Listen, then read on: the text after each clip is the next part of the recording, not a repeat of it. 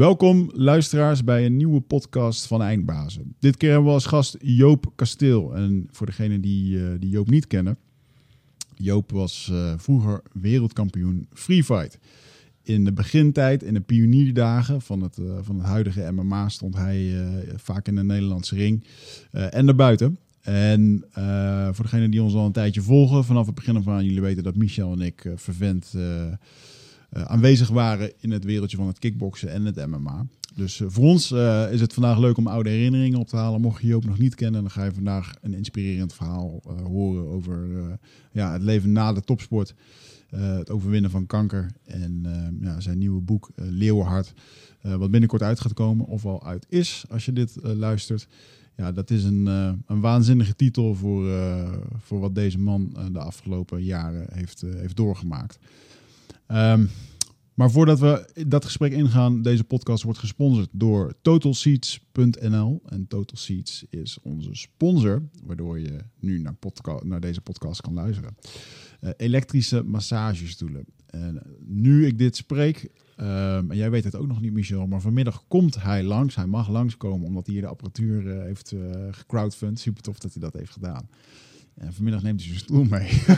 Klaar. Ja, ja. Sweet. Dus ehm, ik, ik heb nu niet helemaal begrepen of dat we er ook eentje krijgen. Omdat we er eentje mogen Of testen dat we even mogen testen. Maar we gaan het eruit komen. Maar anyway, jongens. Als ik jou was, Joop. eh, ja, maar als topsporter zijn en als, als je gewoon flink sport, is een massage wel echt Zo. super lekker. Dus ehm, eh, ik ben heel erg benieuwd wat zo'n stoel kan doen. Maar eh, zoals het eruit ziet, het zijn een beetje de Tesla's onder de, onder de massagestoelen. Dus totalseats.nl.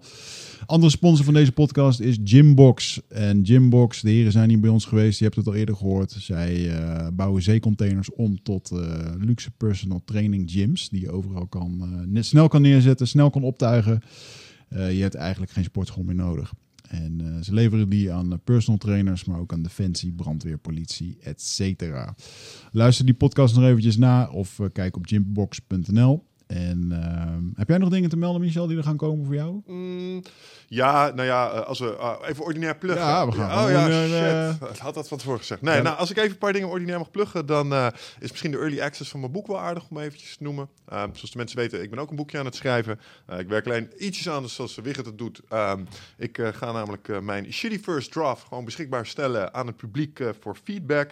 En dat kun je inmiddels doen op eh, mijn website eh, michelvos.nl. Dus als je gewoon mee wil lezen eh, en kijken hoe dat schrijfproces er van binnenuit eh, uitziet, eh, dan kun je dat daar doen. Ehm, en we zijn eh, gestart met het certificeren van coaches vanuit 12 Waves. In januari gaat de tweede lichting gaat van start.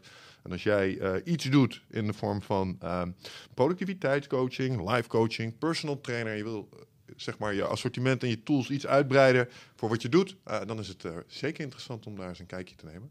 Dus ehm, dat kun je vinden op de 12 Waves website, 12waves.academy. Je hebt jezelf goed verkocht, jongen. Dankjewel. En jij?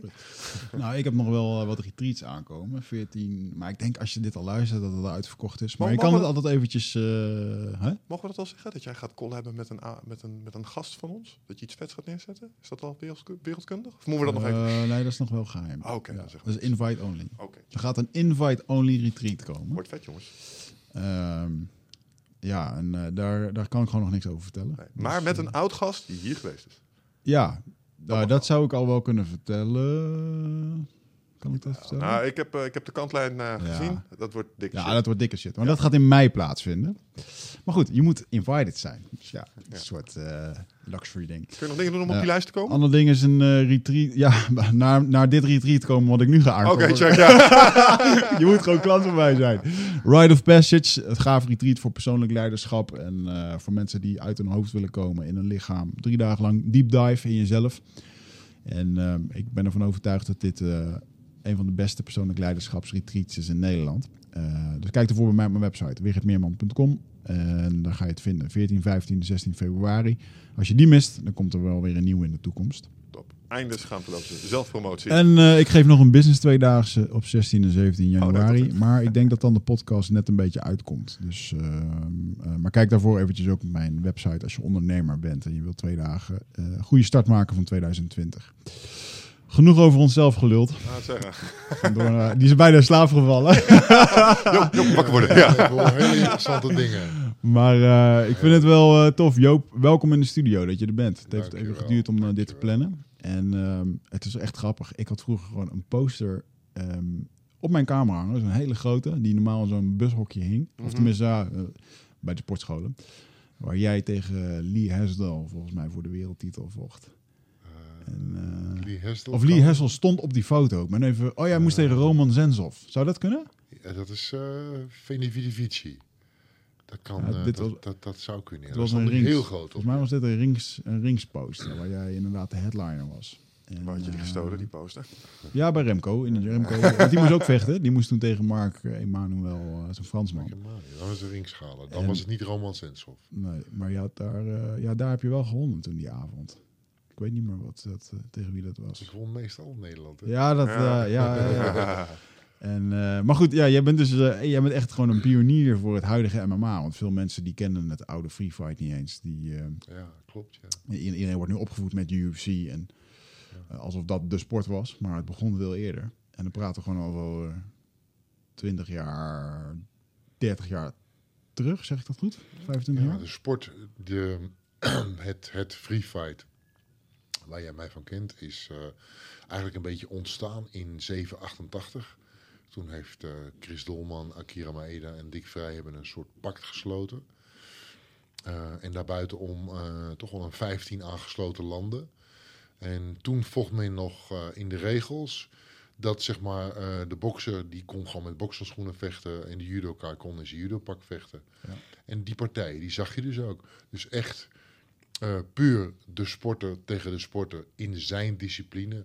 En heel langzamerhand is dat zeg maar ge, ja, geëvolueerd tot wat het nu is. Ik heb die overgang nog wel meegemaakt van open handtechnieken eh, naar, de, naar de, de kleine handbeschermers die men nu nog steeds eh, vuistjes noemen ze ze dan. Ja. Ehm, eh, waar nu mee gevochten wordt. Die overgang heb ik nog wel meegemaakt. Ja. Er liggen Ja, nog een paar uh, hendelknuisjes hier eh, achter je in die eh, stellage. Ik zat eh, vanochtend de partijen te kijken, Ja, nog uh, ver Toen viel me dat inderdaad ook op. Ja, Volgens mij was het tegen Henk Kuipers dat Henk wel handbeschermers aan had bijvoorbeeld. En Ja. jij maar gewoon met blote handen stond. ja, Maar was voorwaarde wel dat je alleen met je open hand mocht slaan, toch? naar het hoofd wel, ja. Ja, naar het hoofd. ka- karate, hè, karate, open hand. Dat was eigenlijk... het voordeel was natuurlijk dat je met de blote vuist op het lichaam kon slaan. Dat was dan weer harder. Ik bedoel, op het hoofd zal het iets zachter geweest zijn. Hoewel, ehm Oh, hoewel de knockouts, dat ging prima. Maar eh, de blote vuist op het lichaam, dat vond ik altijd heel prettig. Ja. Dat je kan dan, eh, zeg maar, het klinkt een beetje bruut, maar je kan natuurlijk veel schade aanrichten. Ja. Meer dan met een handschoen nog, als je met een blote vuist op de ribben kan slaan. Ja. ja, dan was dat wel een hele strategische keuze in, in die vorm van vechten. En er ontstonden zo ontzettend veel stromingen.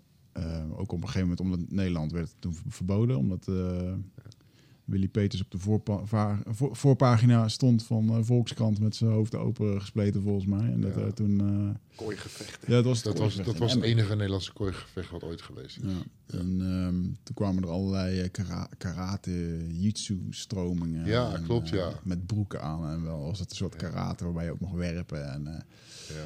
en toen was het wel, ehm, ja, vind, ik vind het, nu vind ik het ook nog wel eens, maar dat komt misschien omdat ik een purist van de sport ben. Ik weet nog dat ik de eerste keer ging kijken, toen was ik 15 jaar, ging ik net bij Remco trainen. Remco ging dan ging een achtmans toernooi doen. Dat was zo'n karate jitsu toernooi. En ik was 15 jaar en natuurlijk had ik wel het, idee van, nou ja, ik, ik kende Remco als sportman, maar ik ging daar ook wel heen als een soort van, ja, we gaan gewoon kijken naar een paar gekken die in de ring staan en eh, dit wordt lachen, weet je wel. Ik wist toen nog gewoon niet veel van de sport af en naarmate je er meer in rolde, zag je pas eigenlijk hoeveel, eh, hoeveel diepgang en, en toewijding eraan aan vooraf ging. Ja, want dat, wat je in de ring ziet, dat is niet, eh, ja, dat is 1% van wat er echt, eh, echt gebeurt. En ehm, soms dan mis ik het wel eens. Nu ook wel eens met, een, met de UFC. En dan denk ik, ja, de mensen, van mensen zien het, het is, ze zien het als entertainment. Maar er zit zoveel achter. En als je dat kan waarderen, dan is het echt een fantastisch schaakspel. Ja, heb je niet het idee, dan ben je ook wel een vraag jij op. Heb je het gevoel dat eh, eh, de gemiddelde toeschouwer, laat het zo zeggen, in het begin kan ik me nog gala's herinneren, waarbij toen het gevecht naar de grond ging, wat gebeurde er dan? Ja, gingen mensen eh, fluiten, boer, Boer roepen, En, ja. Bierflessen erin helemaal niet wist wat daar op de grond gebeurde. Nee. Knuffelen noemde, men dat. Ja. Ga je gaan staan. En er zijn, ehm, er zijn organisaties die daar ook zelfs op, op ingesprongen zijn. Door het gevecht maar 30 seconden en later op één minuut op de grond Ja. eh, lieten. Eigenlijk omdat anders, dat was zo zwart-wit dat het publiek weg, gewoon wegliep. Ja. Ja, ze liggen alleen maar te knuffelen. Terwijl dat helemaal, wat jij net zegt, helemaal niet waar is. Want men werkte naar een armklem of een beenklem Ja, of een houtgreep. Daar werkte men naartoe. En, en eh, alleen ja, dat, dat zag men dan niet goed. Of dat begreep men dan ook niet goed.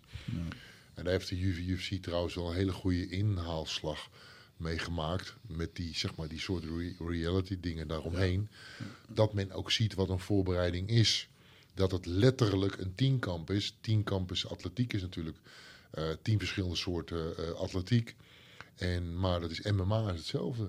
Alleen dan tien verschillende vechtsporten. Misschien Ja. wel twintig. Die je allemaal moet beheersen. En wat dan nu bij de UFC met name wel is samengesmolten tot eh, één geheel. Want men doet daar niet meer 's ochtends boksen, bijna niet. 's ochtends boksen of en dan smiddags worstelen. Het is eigenlijk, eh, ja, we trainen morgen MMA. Dat is alles, eh, het complete gevecht. Dus het is wel dat de vechters van nu zijn geen boksers die een beetje kunnen trappen. Of worstelaars die een beetje kunnen boksen. Ze kunnen nu eigenlijk alles heel erg goed. ja. Al met alles zijn ze gewoon heel goed. De reden dat ik het vroeg was, omdat eh, toen ik gisteren een aantal van je wedstrijden aan het kijken was, zat mijn vriendin even mee te kijken. En zegt, hey, waar moet hij opstaan? Was volgens mij Patterson, was je bezig met een neckcrank, hij zat zo wat en ineens moest je weer opstaan. Ik zei, ja, dat was vroeger, toen had je Ja. de 30 seconden regel. En als hij echt, Ja. eh, afhankelijk van de organisatie, had hij ook nog een touw kunnen pakken. Had je de rope escape. Europa is keuken. Ja, gewoon omdat het publiek het grondvecht niet begreep. En dat- zo kwam ik erop, want als je nu kijkt... Oké, ze snappen misschien niet alle intricacies van een omoplata of zo, of wat er precies gebeurt, maar ze snappen dat dat grondwerk tegenwoordig, de gemiddelde kijker. Het is niet meer, eh, sta zo, boe, Ja, homo's, ja. wat je dan hoorde, snap je? Dat is niet meer. Nee. Nee, dat is niet meer. Daar heb ik wel eens ruzie om gehad met mensen in het publiek. Dat we met mixfight fans zaten we en dan werd er geboet Ja, door gasten achter. Die zeiden, hey, doe eens niet man, dit is het leukste stukje, weet je wel? Nou, weet je wat? Weet je wat? Het, het, het, ehm, men begrijpt nu pas eh, de strategie. En dat, had- dat, dat had ik ook met name het laatste stuk van mijn carrière. Toen moest ik die overgang maken naar eh, eh, kleine handschoentjes. Maar ik was eh, zeg maar geen briljant bokser. Nou, om het mild uit te drukken. Dus dan had je op een gegeven moment wel eens een staande vechter. En, en, en, eh, ik vocht tegen Peter Verschuren. Ja, was wereldkampioen kickboksen. En eh, ja, jongens, daar ga je echt niet mee kickboksen. Want dat is hartstikke dapper van Joop Kasteel. Alleen dat verlies ik. Nou goed, dan ben je dus eigenlijk met een stukje tactiek bezig. Van ja, als Peter heel even niet oplet, dan spring ik echt eh, naar zijn voeten. Die pak ik en ik ga werken naar een armklem, beenklem of weet ik wat. Ik ga met hem niet kickboksen. Dus de mensen, ook toen nog, die begrepen dan niet. Joh, die Joop die neemt me mee naar de grond. Die durft niet te staan. Ja, Ja. nee. eh, No maar het gaat mij om die winstpartij. En dan ja. toen, nu, nu zoveel, nu 10, 15 jaar later, weet men natuurlijk niet meer hoe ik gewonnen heb. Er staat gewoon op shirt ook, staat winst die op kasteel. Ja hoor. Daar gaat het om. En natuurlijk ook, want zo werkt het wel. Ik bedoel, ik, eh, als jij op een gegeven moment, ik won 22 partijen op knockout in het begin, de allereerste, toen ik begon. Ja, dat verhoogde mijn, mijn marktwaarde.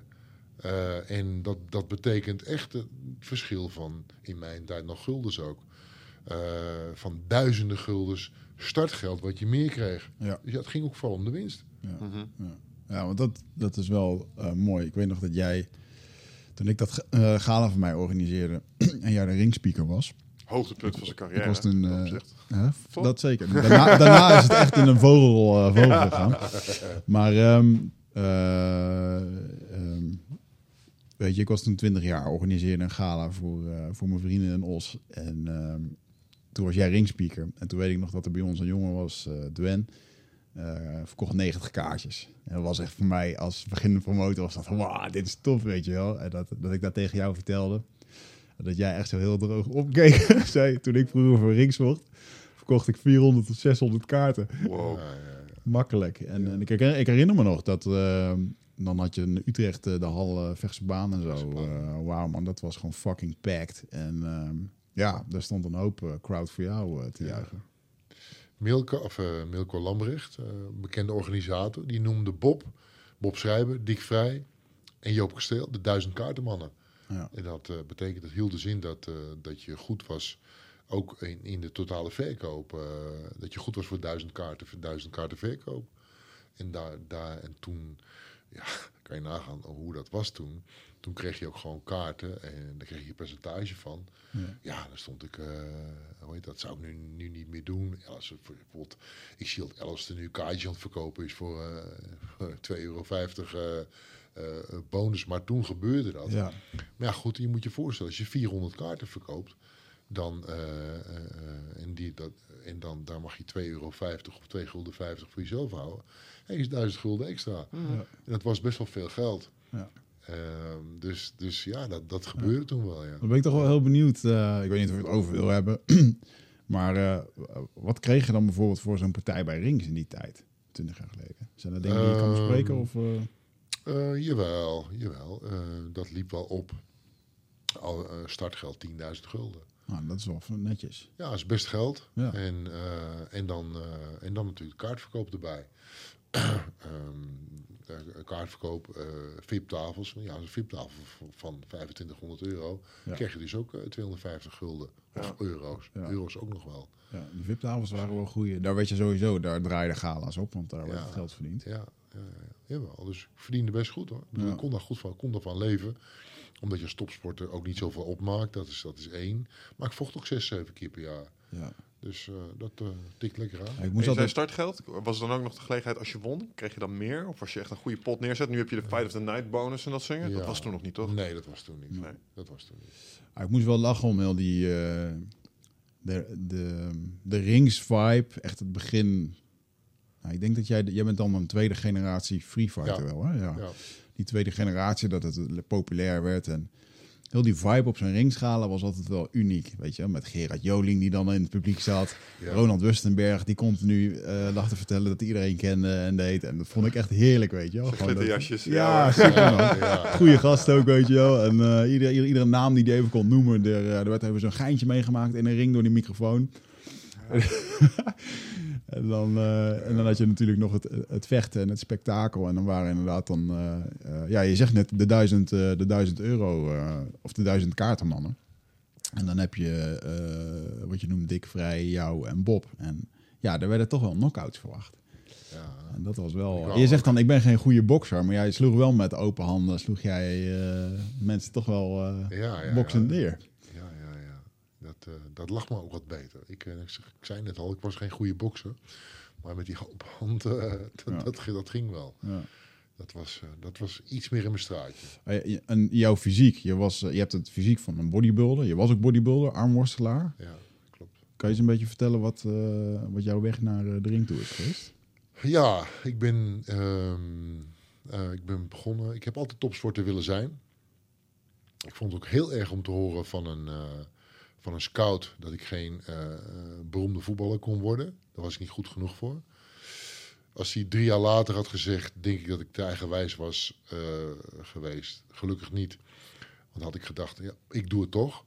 Maar goed, dat advies heb ik te harte genomen. En eh, toen ben ik de krachtsportwereld, die verkende ik toen al een beetje.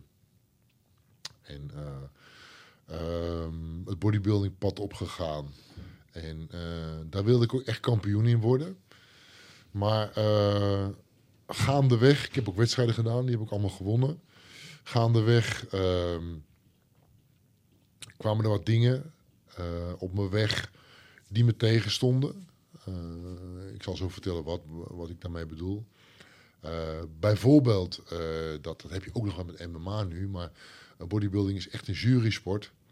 En ehm, daar gebeurt het wel eens dat de nummer 1 vijfde wordt door sportschoolbelangen, dit belangen, voedingssponsor belangen en weet ik wat nog meer.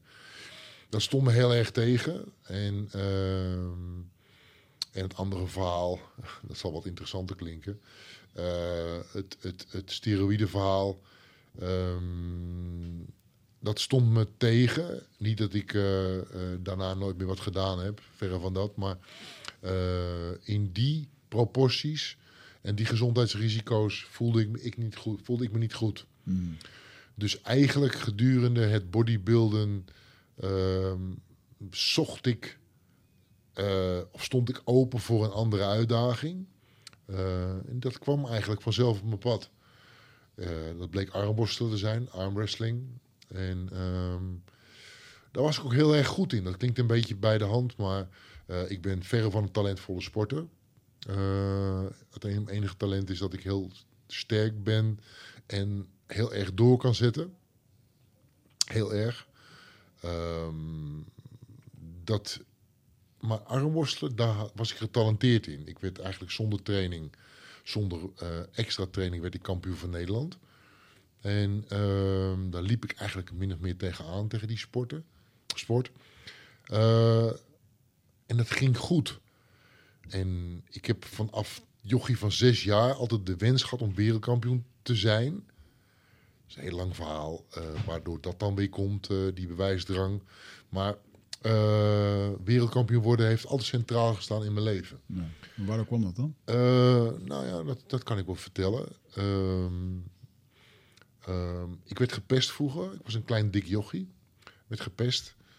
Eh, dat is mijn verklaring voor het verhaal. hè. Ik werd gepest als jochie. Eh, een klein dikketje, ik kon geen meisjes krijgen. Ik werd niet gevraagd met eh, honkballen in het team van team A of team B. Je werd als laatste gekozen. Oké, nou dan Jopie dan maar naar team 2. Ja, dan zag ik die lichaamstaal ook wel van de meisjes en de jongens. Van, oh, is die bij ons? Weet je wel. Nou ja, goed. Eh, dus eigenlijk die bewijsdrang. eh, want je keek toen naar Eric Heiden op, eh, op, op, op tv. Naar Benna Ino, wielrennen, Geert-Jan Teunissen. Heb ik trouwens zo nog een leuk dingetje over. Dat, dat vond ik zulke fantastische sporters. Dat wilde ik ook. Een groot kampioen worden. Wereldkampioen.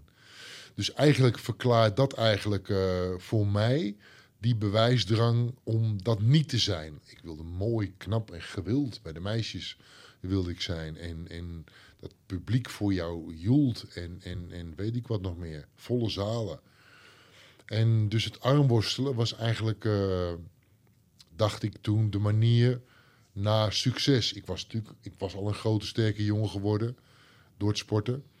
Eh, dus, het, dus het armworstelen was bijna naadloos eh, op me weggekomen naar die titel die ik zo graag wilde hebben. Die status die ik zo graag wilde hebben.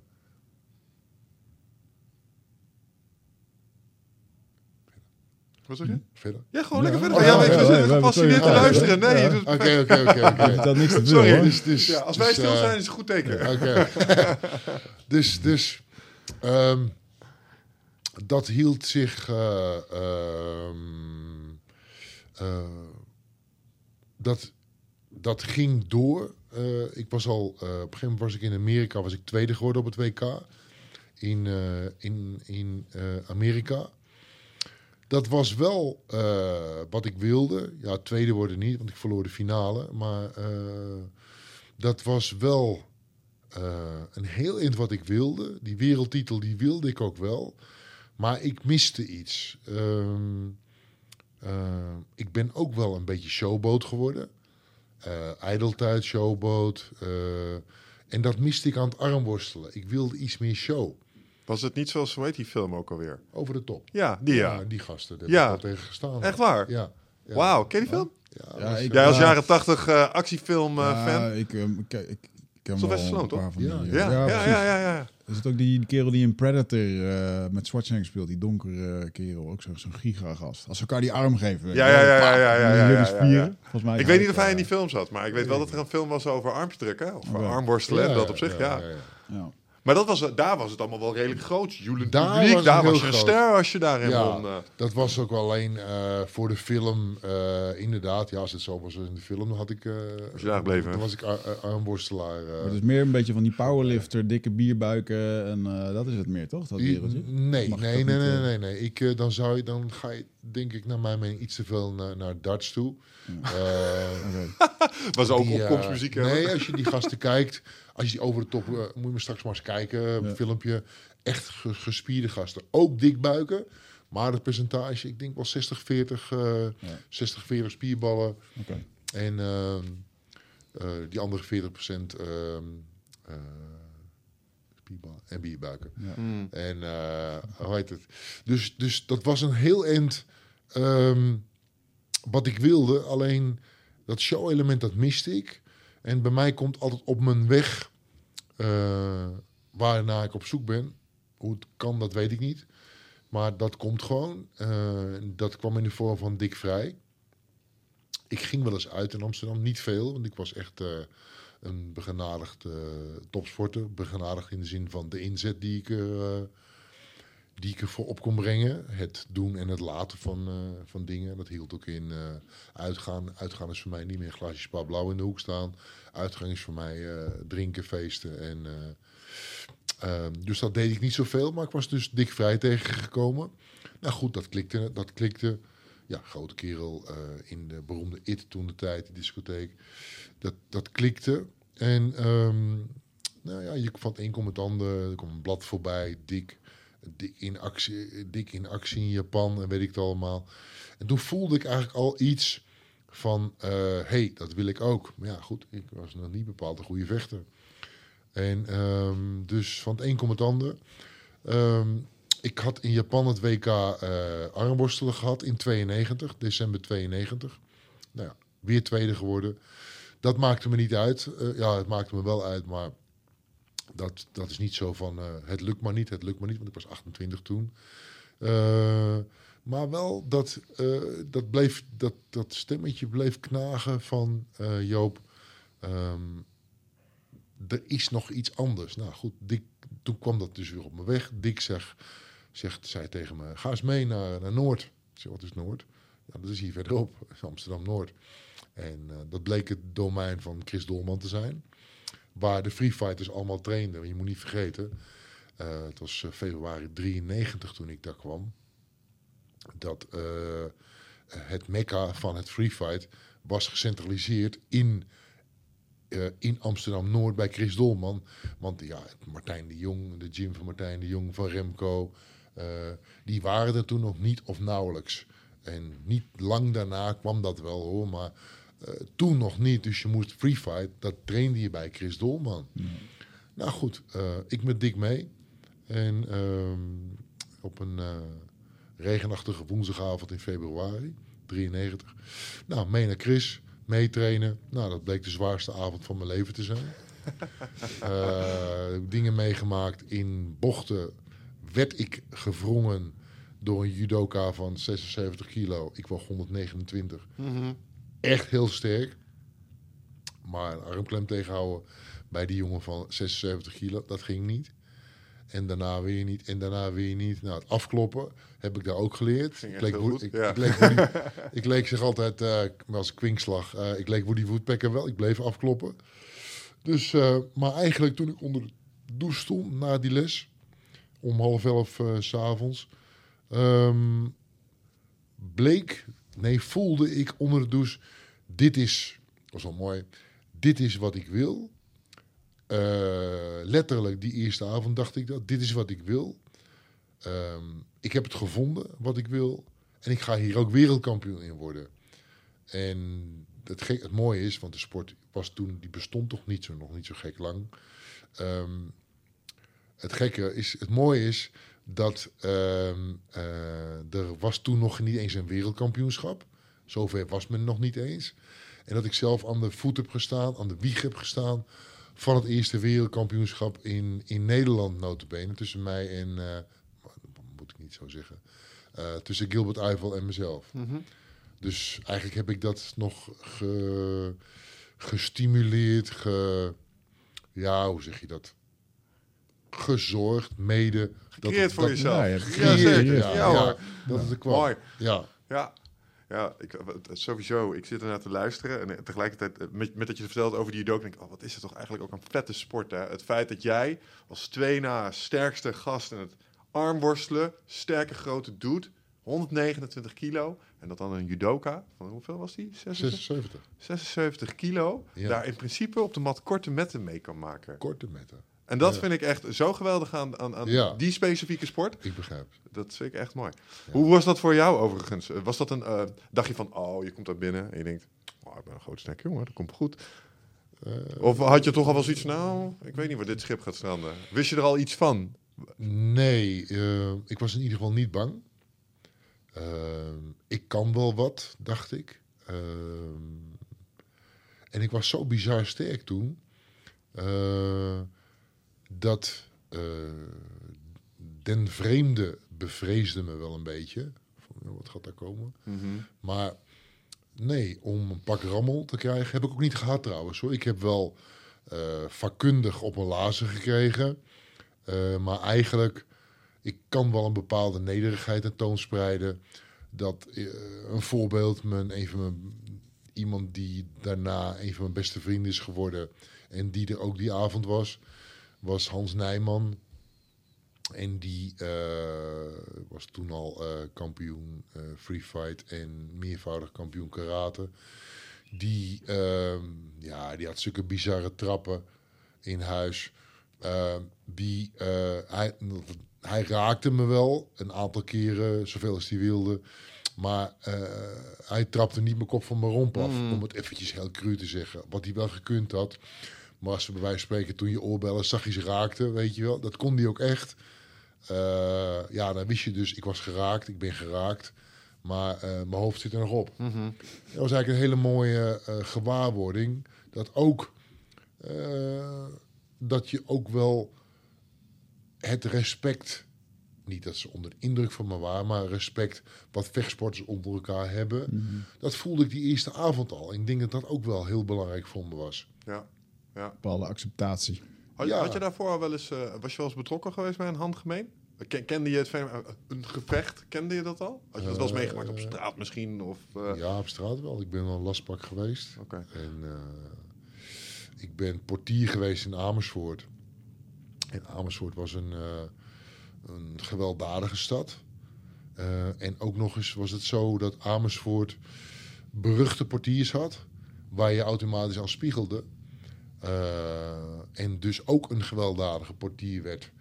Ah. En ehm, ja, en, en zo ken zelfs de mensen die me kennen, die, die zullen daar bevreemd van opkijken. Behalve die heel, degene die heel ver teruggaan, dat ik best wel een gewelddadige portier was. Ik schaam me er nu voor, maar ja, het was wel zo. ja, Ja, ik vocht heel veel. ja. Heel veel ja. Dus de intensiteit van het gevecht was je op zich al wel bekend. ja, ja, ja, Ja, dat wel. Dat kan. Ja. Ik vergeet het even. K- eh, Chris Dolman? Was Nijman? Wie was het ook alweer? Die die worstelaar leerde kennismaken met low kicks. Dat was Nijman, denk ik. Ja. Ja, ja, er zijn er zoveel. Ja, maar gewoon omdat je kon zien dat iemand die, die niet gewend was om zeg maar kinetisch te vechten met elkaar, worstelen en stoeien, is een andere Ja. pijnervaring als eh, low kicks incasseren. En daar zag je iemand zijn wereld ineens even in duigen vallen. Zo van, oh, dit- is hoe dat voelt. Hans heette Mr. Legs. Dus ik weet nog wel dat hij een keer in Japan een Japanner neertrapte op een low kick. En dat hij, terwijl dat hij viel, nog eventjes een linker hoge trap naar zijn hoofd kreeg. En dat Ja. hij daardoor zijn eh oogkas had gebroken. Dat kon. Oh, jongen. Ja, Hans was Goed. bizar met die, met die benen vooral. Niet normaal. ja. Hey, en ehm, eh, toen, ehm, eh, nou goed, dan zat je in de, in de leeuwenden van eh, het Nederlandse MMA. Ja. Bij, eh bij Dolman. En eh, jouw allereerste partij, daar ben ik dan wel heel benieuwd naar. Eh, allereerste partij die was eh, in Sporthal Zuid. Ehm, tegen een Japanse jongen. Ehm, waar ik eigenlijk het jaar ervoor al tegen wilde vechten.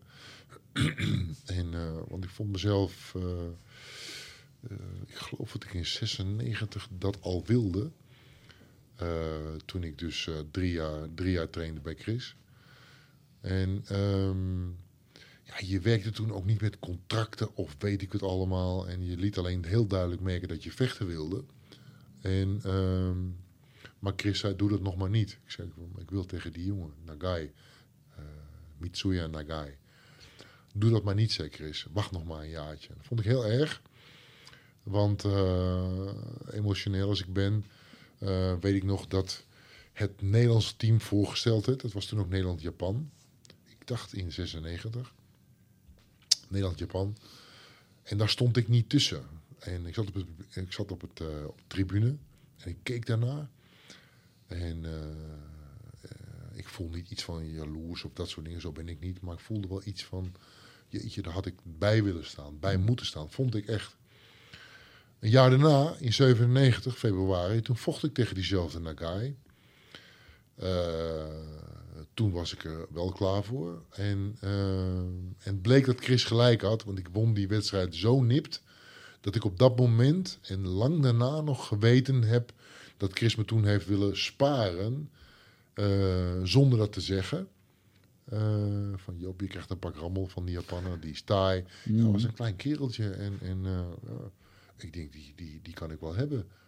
Maar eh, gelukkig heeft Chris me dat eh, eh, bespaard door me een jaar te laten wachten. En eh, een jaar daarna won ik dus eh, vrij nipt, won ik van die Japaner. Nogmaals met dat besef dus, eh, dat had ik een jaar geleden, dat, dat was niet gelukt. Dat gaat niet. Een jaar, in de eerste drie, vier jaar dat je traint, dat weten jullie zelf ook, dan eh, maak je zulke vorderingen. Mhm. Ja, dat jaar daarvoor was gewoon niet gelukt, klaar. Daar ben ik heel eerlijk in. Ja. Hey eindbazenluisteraar, dankjewel dat je zit te luisteren naar deze podcast. Ik onderbreek hem eventjes voor een hele belangrijke boodschap. Of misschien liever gezegd een uitnodiging. Want op 24, 25 en 26 mei dan is er weer een nieuwe editie van Rite of Passage. Dat is mijn retreat voor persoonlijke ontwikkeling. En speciaal voor de mensen die op zoek zijn naar, ja, naar helderheid. Of dat ze lastig bij hun gevoel kunnen komen. Dat ze moeilijke beslissingen moeten maken. En dat ze zo ontzettend in hun hoofd zitten ja, dat ze er eigenlijk gewoon niet meer goed uitkomen. Of dat ze misschien al heel lang in een, ja, een soort van oud gevoel zitten. Dat ze dat gevoel willen transformeren. Of misschien wil je gewoon een oud stuk achter je laten. Ergens een punt achter zetten. En ja, zoek je misschien heling op iets wat, wat je te lang hebt weggeduwd of, of hebt vermeden. En daarvoor wil ik je uitnodigen op 24, 25 en 26 mei om in een retreat mee te doen waar de inhoud van het programma geheim is.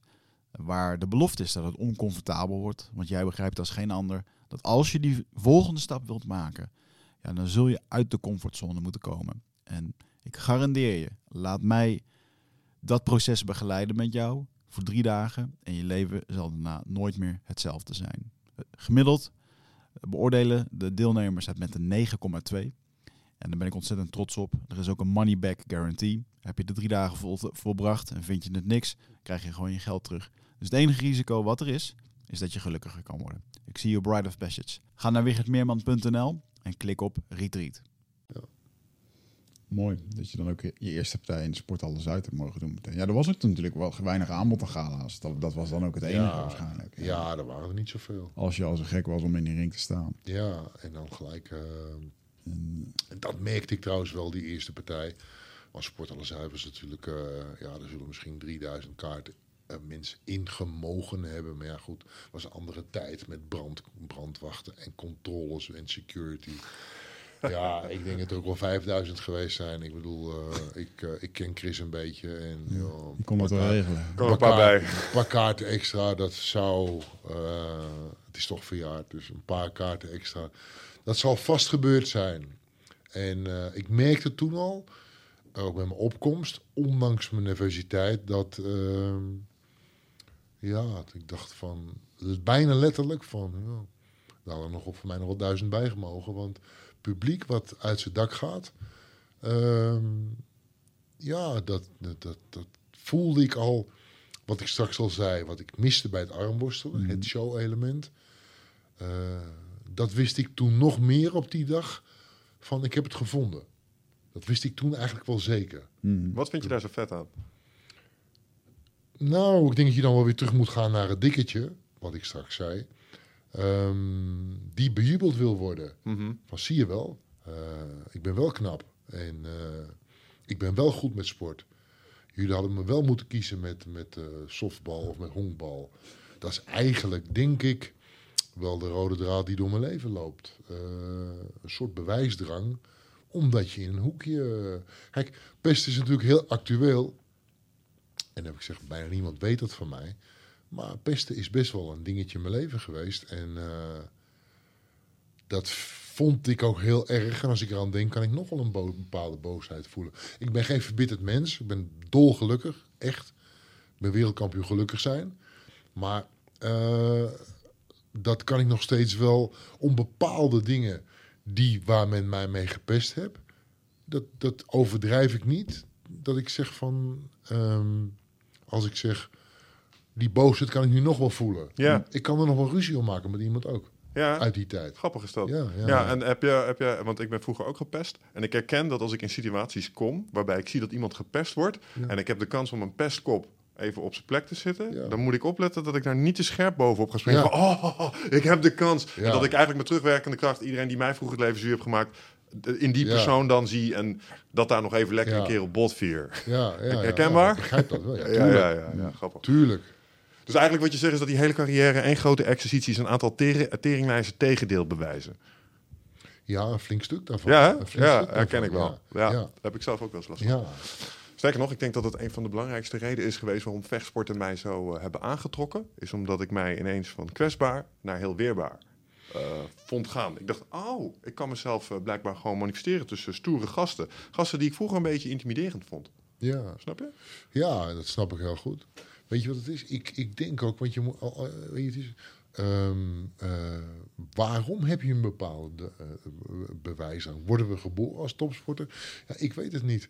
Ehm, eh, waarom is een bepaalde weg, waarom loopt die zo? En, en ik kan helaas, eh, of niet helaas, helaas, alleen voor mezelf spreken. Ehm, alleen bij mij denk ik dat op deze manier te, te, te kunnen eh, verklaren. Want ik bedoel, ik heb helemaal, ik kom niet uit een topsportklimaat. Mijn hele familie werkt in de bouw. Het waren eh, stoere, eh, grote, sterke kerels. Mijn opa was een beer en mijn oom Jan ook. En, en, ehm, en dat werd ook gestimuleerd. Eh, hard werken, dan heb je, heb je geld en dan heb je... En dat vond ik eigenlijk ook wel stoer. Ik wilde mijn oom Jan worden. Die was groot, sterk, knap. Vrouwen keken naar hem, dat zag ik ook. Dat vond ik wel heel belangrijk, dat vrouwen Mhm. naar je kijken. Ehm, eh, en dat wilde ik ook, oom Jan worden. Ja. Ja, dat was, dat was ook wel een doel. En dan gaandeweg ontwikkelt zich dan iets dat je dat eh, niet in de bouw wil doen, maar eh, in de sport. ja. Ja, dat, En- eh, Interessant. Maar en dan heb ik een interessante vraag voor je. Want als ik. eh, ik herken veel van de dingen die je zegt. Dat ik, ik doe ook dingen. Omdat ik eh, in, in mijn jeugd bepaalde ervaring heb gehad. We dachten van. Ik moet mij anders gaan gedragen. Want als je mee wil doen in het spelletje. Ook met de meisjes mee wil komen. Ze willen je interessant Ja. vinden. Moet je op een bepaalde manier gedragen. En ik heb heel goed gekeken naar gasten die dat deden. Jouw ome Jan. Op school had je ook. Je had de jocks. Hè. Ik kon gewoon kijken wat ze deden. Kon je analyseren. Kon je emuleren. Dus ik snap het wel. Ehm, maar. Eh, En ik denk dat ik om die reden ook soms nu dingen meemaak. Deze podcast, eh, in mijn bedrijf, eh, dingen nog steeds een beetje met dat in mijn achterhoofd doe. En nu jij, je, je vertelt wat over het pad dat je hebt bewandeld. Je bent op hele mooie plekken gekomen. Boel vette dingen meegemaakt. Een rijk en interessant leven geleid. Zou je dat hebben geleefd als je niet die pestkoppen had gehad? ja, En zou je dan op dit moment, als je moest kiezen, zou je ze dan alsnog weer toelaten? Dus als je weer helemaal overnieuw mocht, zou je je dan weer laten pesten? Ik denk dat het antwoord ja zou zijn. Want ik denk dat als het makkelijk was geweest toen, dat ik nu niet hier zou zitten. ja, dat is een hele goede vraag, schuine streep bewering. Eh, ja, dat is eh, natuurlijk. eh, ik denk het wel, ja, want Hmm. het heeft me gebracht waar ik nu ben. Ik zei net, ik ben wereldkampioen gelukkig zijn. Het heeft me gebracht wat ik wilde. En, eh, en ondanks dat het een nare tijd was, eh, ja, ehm, kijk, vraag je dat aan een jochie van 6, 7, 8 jaar die met, met een dik buikje, ehm, eh, van als je dit doet, dan is het weg. Ja, dan had ik het toen gedaan. Maar, eh, nogmaals, wat jij zegt, dat klopt. Want wat het gebracht heeft, ja, dan zou ik dat nu, sorry, dan zou ik dat nu eh, voor lief nemen. Want het heeft me zoveel, zoveel rijkdom, niet in geld, maar in ervaringen, in reizen, in contacten, vriendschappen, heeft dat me gebracht. ehm, ja, dat ik voor geen goud willen missen. Dan, Nee. dan maar een paar jaartjes pesten. Ja, en, en we hebben het nu nog niet gehad over de meest recente uitdaging die je hebt overwonnen. Maar daar hoorde ik je voor de podcast ook wat dingen over zeggen. Met, met, je ziekte omgaan, Ja, doorzetten. ja. Eh, dat Ja. stuk tussen de oren. En zou je daar zo goed in zijn geweest als je niet die hele vechtsportcarrière en al dat trainen achter de rug had als een oorzaak van. Dus misschien heeft het je daar ook nog wel een, een stap in kunnen. Snap je wat ik bedoel? Ik ben daar, en gelukkig word ik daarin gesterkt door mijn artsen. Eh, ik ben momenteel dus herstellende. Het is mooi dat het AMC hier om de hoek zit. Eh, ik ben herstellende van leukemie. En ik heb alle artsen eh, die in dit soort ziekenhuizen werken, zijn goed. Ehm, ik heb uitmuntende artsen gehad. Daarom zit ik hier nog. Uh, en waarom ik dat zeg, uitmuntende artsen, is ik heb het geluk gehad om een Oostenrijkse professor aan mijn bed te hebben. Die werkte in het AMC. Hij is nu weer terug naar uh, Zwitserland. De man is ook Zwitser en die um, is een begenadigd spreker op congressen wereldwijd. Hij was er ook soms niet. Moest hij spreken in Madrid, dan daar en daar en daar weer. Dus ik had een fabelachtige arts, had ik. Die heeft altijd gezegd, Joop, ik denk dat jij nog leeft omdat je zo'n sterk karakter hebt, omdat je zo'n sportachtergrond hebt. Ik heb ook zelfs wel eens getwijfeld over de chemo, of die wel goed was, want de eerste vijf weken was je zo sterk. ja, ja, ja. Of je het zijn spel wel had toegediend. Deze gast, waarom ligt hij niet ziek op bed? Uh? je had al je haren nog. Maar bij Speter zijn die haren wel uitgevallen dan, maar dat was wat later. En uh, ja, dat was uh, dokter Zeerleder. En die heeft mijn leven gered, samen met zijn team. En heeft altijd gezegd dat mijn kracht, zowel in mijn lichaam als in mijn hoofd, en nog meer in mijn hoofd, me dit heeft doen doorstaan. Hmm. Hmm. Ja. Ja, dus, de sla dus, dus en, en dat pad had je nooit bewandeld als je niet misschien in het begin van je leven wat moeilijke ervaring had. En dat is een beetje waar, ja, ik, waar ze denken van ja, ik denk ook wel eens terug over de trauma's uit mijn leven. En tegelijkertijd denk ik ja, ze waren kloot op het moment, maar misschien waren ze ook wel een blessing in disguise ergens. Blessing in disguise, maar ik denk ook, uh, dat is ook de strekking van mijn boek, daar komen we straks waarschijnlijk wel op, uh, dat je kan daar twee dingen mee doen. Hè? Dat doe ik ook nu na kanker. Um, na kanker ben ik eigenlijk uh,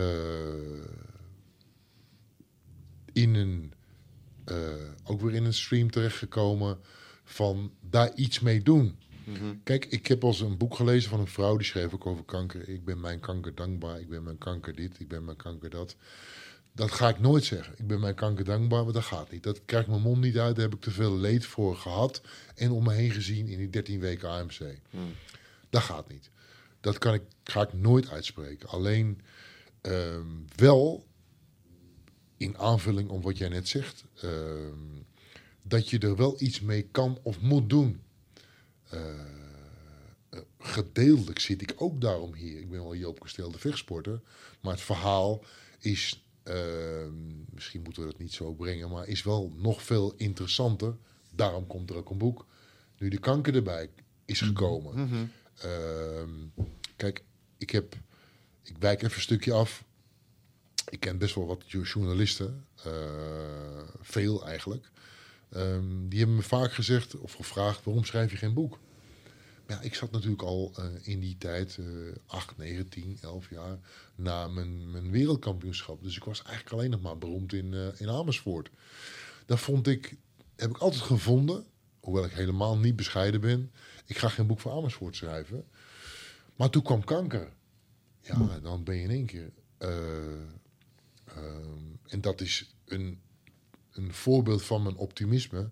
Hoe je erin moet staan, vind ik. Uh, toen kwam kanker. Ja, dan heb je in één, in één keer in Nederland en misschien wel de wereld heb je. Want kanker kent iedereen. Mhm. We hebben allemaal helaas iemand, als we het zelf al niet zijn, iemand in onze omgeving verloren aan of nu die kanker heeft of gaat krijgen. Mhm. Dat hebben we allemaal. Ja. Dus in één keer, dat was een van de eerste dingen die ik dacht. Uh, na, het, uh, na het huilen en weet ik het allemaal, want natuurlijk heb je verdriet van uh, nu gaan we een boek schrijven. Daar ben ik ook direct aan begonnen. Direct. En, um, maar die rode draad moet wel zijn, uh, wat ik dus net zei, ik ben niet dankbaar, die ziekte, ga ik nooit doen. Maar uh, je kan daar wel iets mee doen. Daar bedoel ik mee te zeggen uh, dat ik nu momenteel even in een notendop zelf mensen help in dit traject. Uh, met adviezen, sport en voeding. Mm Even heel, heel even in de notendop. Dus dat is een van de dingen die je daarmee kon, kan doen. Ik heb mijn werk ook meer naar die kant verschoven. Ik ben net weer een studie begonnen. Uh, om, ik heb al een studie gevolgd, sporten met kanker. Ja. Uh, daar ben ik dit jaar voor geslaagd. Uh, en uh, ben nu net weer met een andere opleiding begonnen. Dus het kan jou ook goeds brengen. Je kan er ook iets mee doen. Net wat je net zegt over dat dikketje. had je daar wel ge- geweest eh, eh, op die troon van, van, de wereldkampioen. Als je dat niet het gepeste dikketje was geweest, Nou, waarschijnlijk niet. Hmm. Dus en nu ook weer ehm, dat ik deze lijn, deze dankbare lijn mag volgen. Het schrijven van een boek, dat is even het ijdeltijdje natuurlijk, hè, die dat wil. Ehm eh, en de camera's. Maar ook wel het, eh, de rijkdom van het helpen van mensen. Mhm. Ja, dat is, eh, dat is eh, een idealere lijn van je leven. Kan ik me niet voorstellen. Nee. Je, je helpt nu mensen die ehm, hun ehm, die, die, die te horen hebben gekregen dat ze kanker hebben. Of en die, het en die, hebben. of het Of hebben. het hebben, of die nu, as we speak, chemo hebben. Ja. Ehm, en, en daarvoor, en dat, is, eh, dat lijkt me een hele moeilijke tijd. Maar iets wat mij aan ehm, horen dat je een, een potentieel levensbedreigende ziekte hebt, wat mij altijd het, het, het meest moeilijk lijkt, is als je de, de, de omslag. Het ene moment ben je in een wereld en alles is als het is. En dan ineens is er een stukje informatie en dat wordt jou medegedeeld. En dan, volgens mij stort alles gewoon in. Alle zekerheid is weg. Het fundament gaat onder je voeten weg. Ik heb geen idee hoe ik me daar zelf eens aan hou, maar het lijkt me echt zo doodeng. Hoe, ging dat, hoe heb jij dat ervaren? Twee dingen. Wat je zegt klopt helemaal. Het doodeng. Eh, wat moet ik doen? Want dat weten we niet. Hè? We weten niet wat we moeten doen. Want de- de- ik ik vind het een beetje een raar woord. Maar rollercoaster is een heel goed woord in deze, in deze eh, context. Omdat je, je rijdt van het AMC, rij je naar huis. Ik heb geluk. Hoe kwam erachter überhaupt? Want, Mhm. Hoe kwam erachter? Want Ik was, ik werd, eh, zes jaar geleden werd ik ziek. Eh, ik kwam terug uit Amerika. Eh, ik was er van de een op de andere dag ziek. Toen ben ik eigenlijk in een enorme zoektocht terechtgekomen. Eh, elke instantie heb ik bezocht. Eh, ehm, om erachter te komen waardoor ik ziek was. En eh, ik werd eigenlijk een beetje afgescheept eh, met, eh, ja, je wordt een dagje ouder. We- zijn allemaal wel eens moe en weet ik het allemaal. Een beetje, ja, Hoe oud was je toen je je eerste symptomen kreeg? eh 8,49. Oké. Eh, ja, ik eh, zeg maar, eigenlijk van de een op de andere dag. Ehm, 31 juli was ik nog goed. 1 augustus 2013 was ik, eh, was ik ziek. Eén op de andere dag. Nou, toen ben ik eh, op speurtocht gegaan. Dat is Joop. eh speurtocht gegaan. Die duurde lang.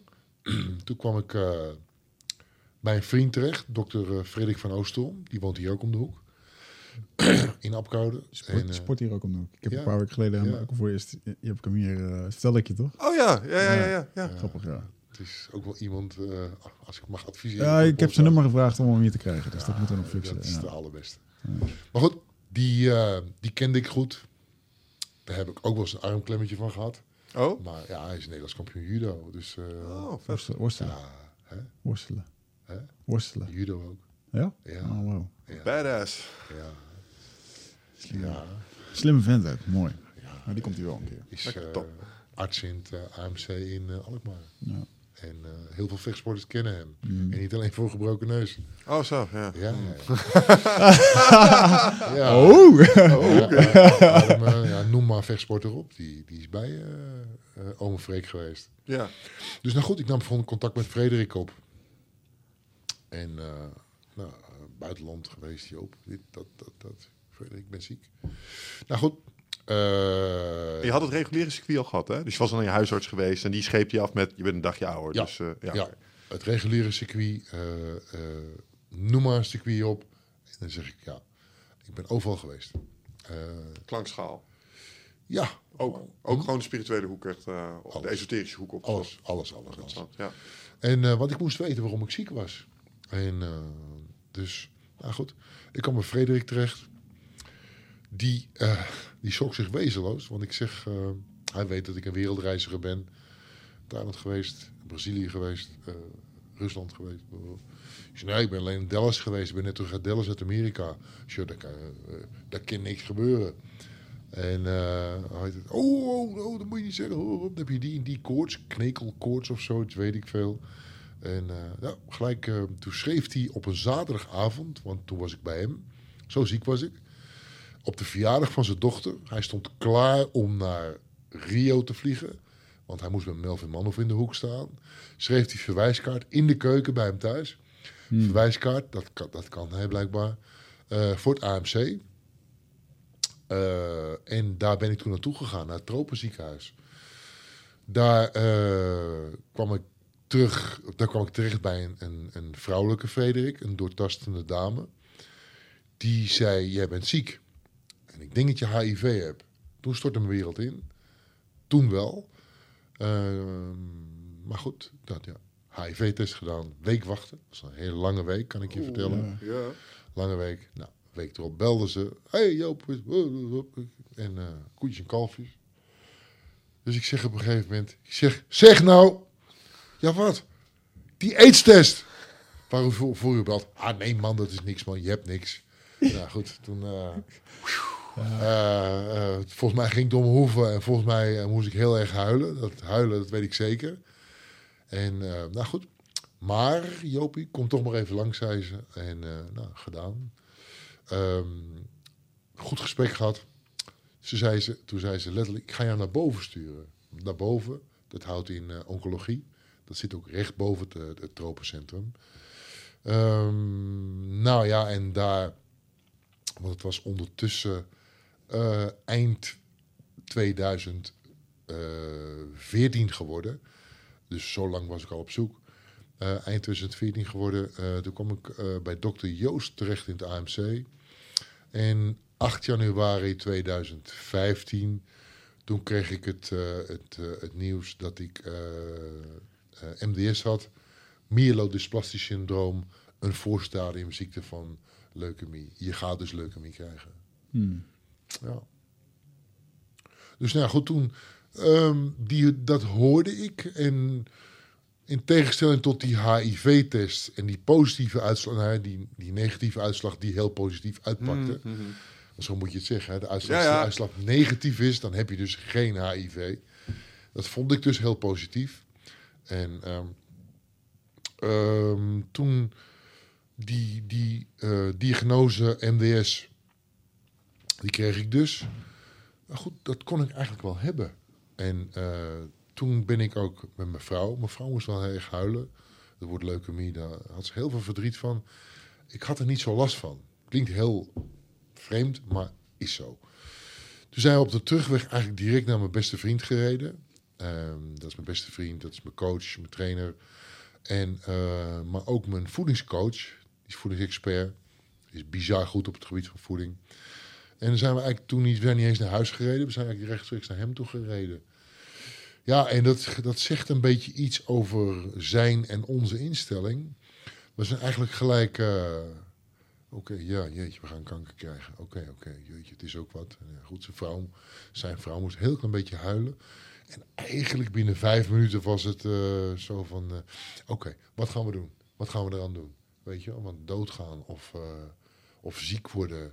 Ja, hadden helemaal geen boodschap aan. Nee, dat dat gingen wij helemaal niet doen. Wij Mhm. gingen de leukemie eh, terugdringen. En dat die toch niet kwam, dat deden wij echt. En dat meenden we ook. Nou, we zijn in, in de voeding gestapt. Andere trainingsmethodes. Eh, eh, koutherapie, ademhalingstherapie zijn we ingedoken. En eh, wij gingen de kanker tegenhouden. En eh, het mooie was dat ehm, dat pakte eigenlijk nog wel goed uit ook. Omdat we eh, die voeding...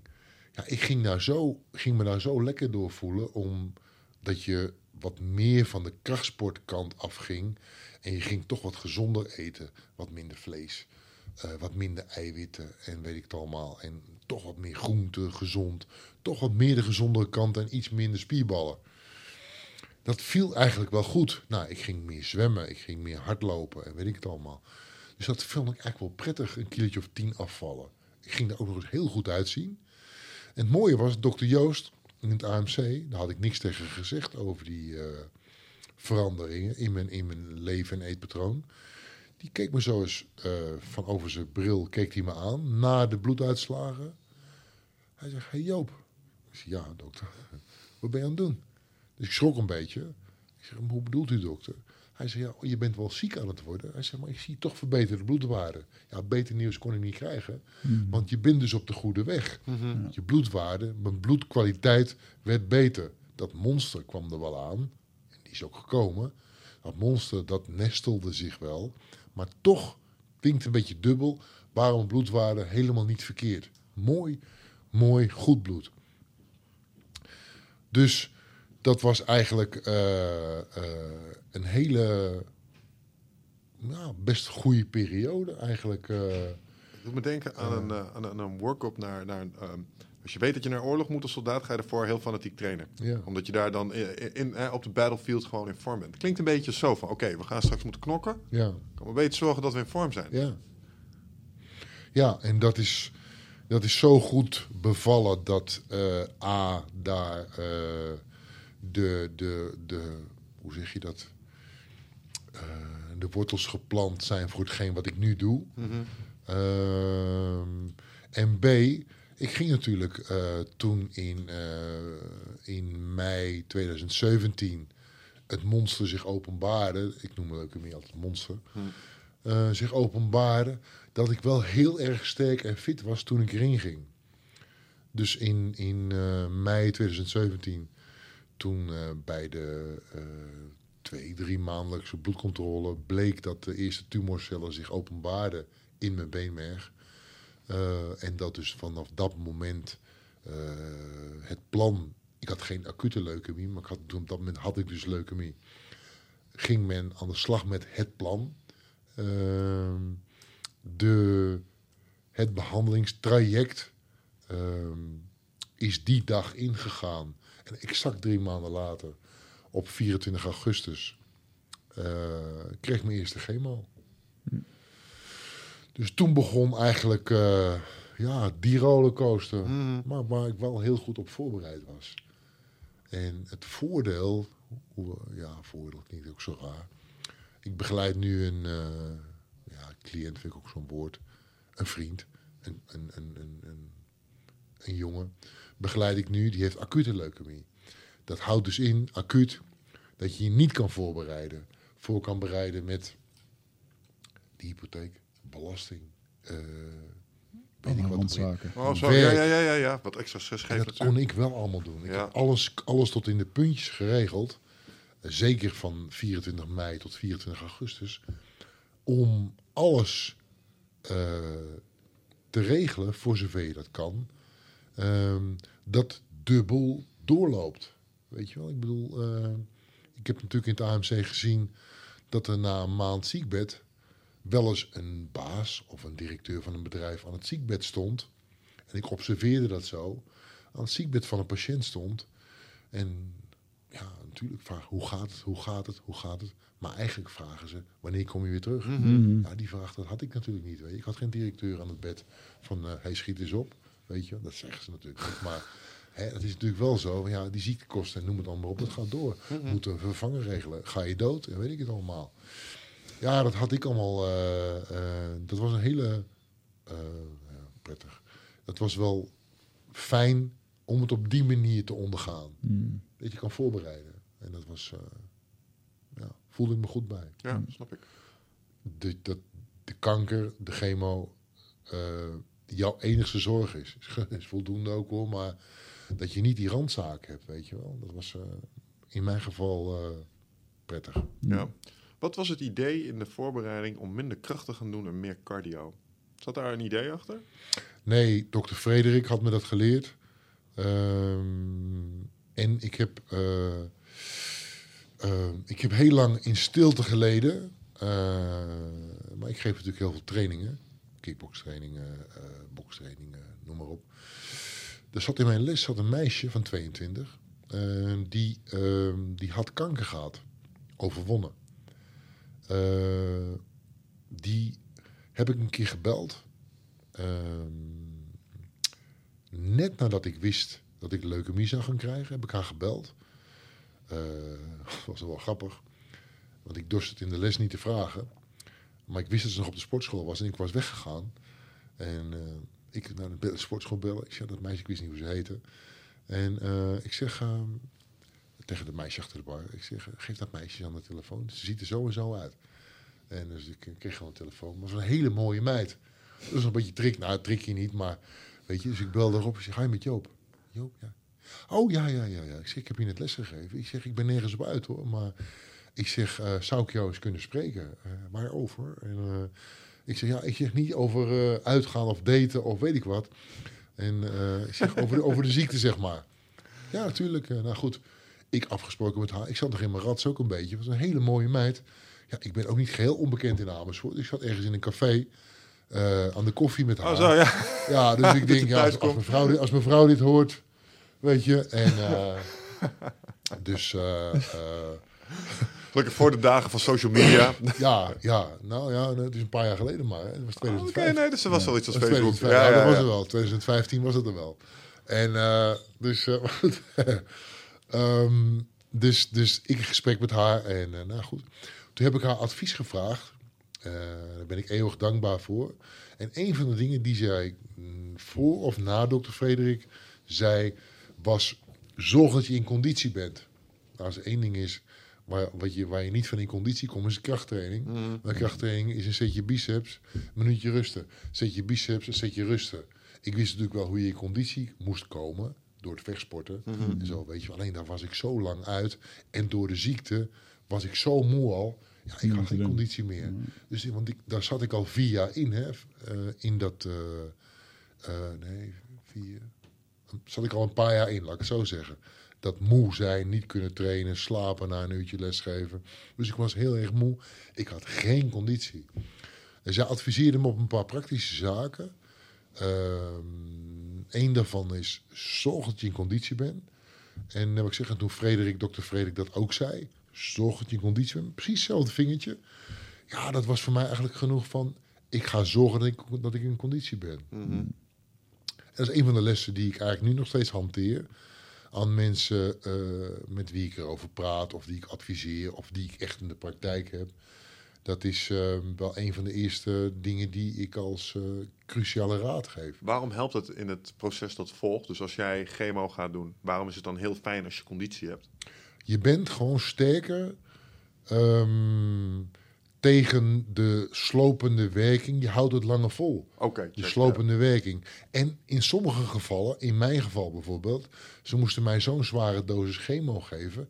Als ik ouder of verzwakter was of minder in conditie was, hadden ze die dosis niet kunnen geven. Dus hadden ze dan wel de rottigheid weg kunnen krijgen. Juist. Dus daarom moet je sterk en in conditie zijn. Ja, duidelijk.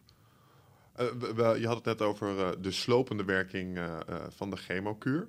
Ehm daarnet maakten we al even wat eh, kwinkslagen naar de bodybuilding scene. Misschien een hele directe vraag, maar in hoeverre was wat jou overkomen is in termen van je ziekte? Had dat te maken met het supplementatieregime? Dat je in die periode misschien wel of niet... Ja, heb ik heel erg. met andere woorden, steroïden, waren die de oorzaak, ja, of nee? Ja, dat is eigenlijk wat ik vraag. Ja. Nee.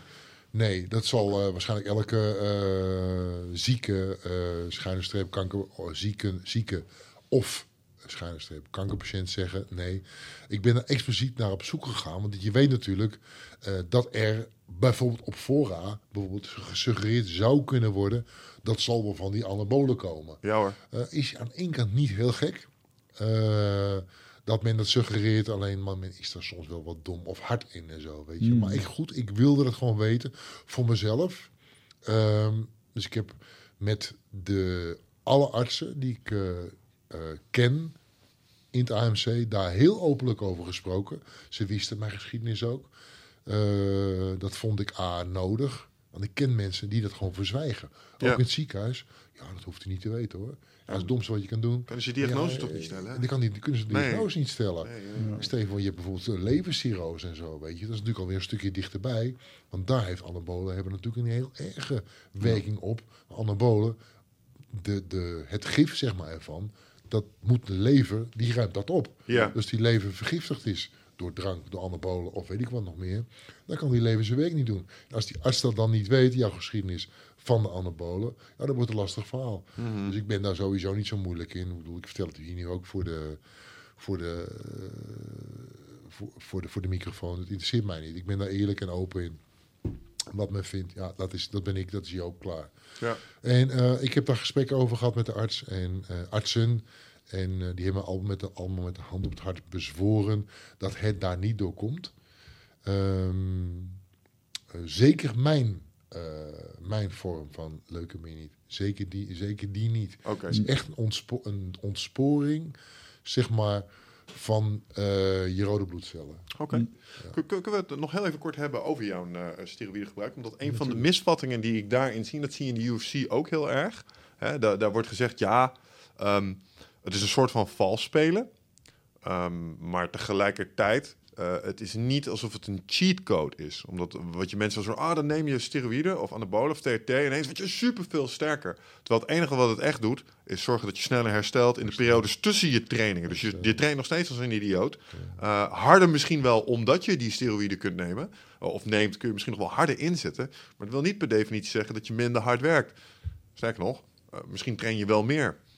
Dat denk ik, dat denk ik zeker, ben ik van overtuigd.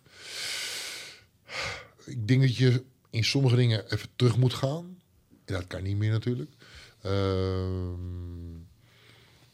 en de confrontatie, uh, die kunnen we ook niet ondergaan. Omdat, stel nou eens voor, dat um, de 100 meter sprint, het wereldrecord is 9,58 momenteel. Dat men weer uh, 10, 10 seconden, 10,2 gaat lopen. Dat betekent dat de sport gedevalueerd is tot misschien wel niets. Uh, dat is één. Dus dat, die verwennerij, daar moeten we denk ik op een gegeven moment een beetje vanaf. Dat, uh, nee, dat we verwend zijn, dat we accepteren dat die jongens dat waarschijnlijk allemaal, gelukkig is Usain Bolt nooit gepakt, maar dat, we, dat ze waarschijnlijk allemaal wel wat doen. Want het alternatief zou zijn, stel je nou eens voor dat mensen wel eens zeg, zeggen, het moet eruit, weg ermee, hop, we doen het op een bal gehakt, bla bla bla. Uh, dat betekent dat er gewoon niet meer onder de 10 seconden gelopen moet worden. Willen we dat wel? Mm. Willen we dat eigenlijk wel? Dat is één. Uh, twee, uh, anabolen. Ehm, de misvatting daaromheen, met vechtsport althans, is dat je inderdaad, je gaat daar niet harder van slaan. Ehm, het is jammer, daar wil ik wel een keertje aan refereren dat uh, professor Harm Kuipers, oud-wereldkampioen schaatsen, die heeft ooit gerefereerd, gezegd, laat ik het zo zeggen, um, um, een, een, kleine ondersteuning. Uh, uh, Dr. Kuiper is werkzaam in, het in een ziekenhuis in Maastricht. Die heeft ooit gezegd, een kleine ondersteuning is zo slecht nog niet, want twee keer per dag hard trainen brengt waarschijnlijk meer schade aan dan dat je aan supplementering doet. Ja. Uh, dan heb ik het niet over anabolen misbruik, maar wel aan anabolen gebruik. Het gebruik van anabolen, want men vergeet wel eens dat anabolen zijn niet voor wielrenners gemaakt. Die zijn niet voor bodybuilders gemaakt. Anabolen zijn ja, 50, 40, 50 gemaakt voor mijn oma en jouw oma. Als ze van de trap afviel bijvoorbeeld, en die oma is 78, dan heelt dat bot niet meer. Daarom zijn stoffen als Primobolan ontwikkeld. Uh, in aidsklinieken gebruikt men oxymetalone. In brandwondencentrum gebruikt men ook oxandrolone. Oxandrolone maakt nieuwe huidtissue aan. Aidspatiënten krijgen om gewichtsverlies tegen te gaan, krijgen ze oxymetalone. Hele bekende steroïden. Dus de steroïden zijn gemaakt voor de zieke mens. Hè? Mm -hmm. Kijk, dat uh, illegale laboratoria daar nu varianten op maken voor de bodybuilder, voor de, voor de wielrenner en voor de, uh, ja, ook de schaker, laten we dat niet vergeten.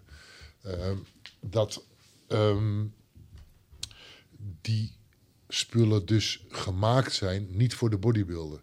Um,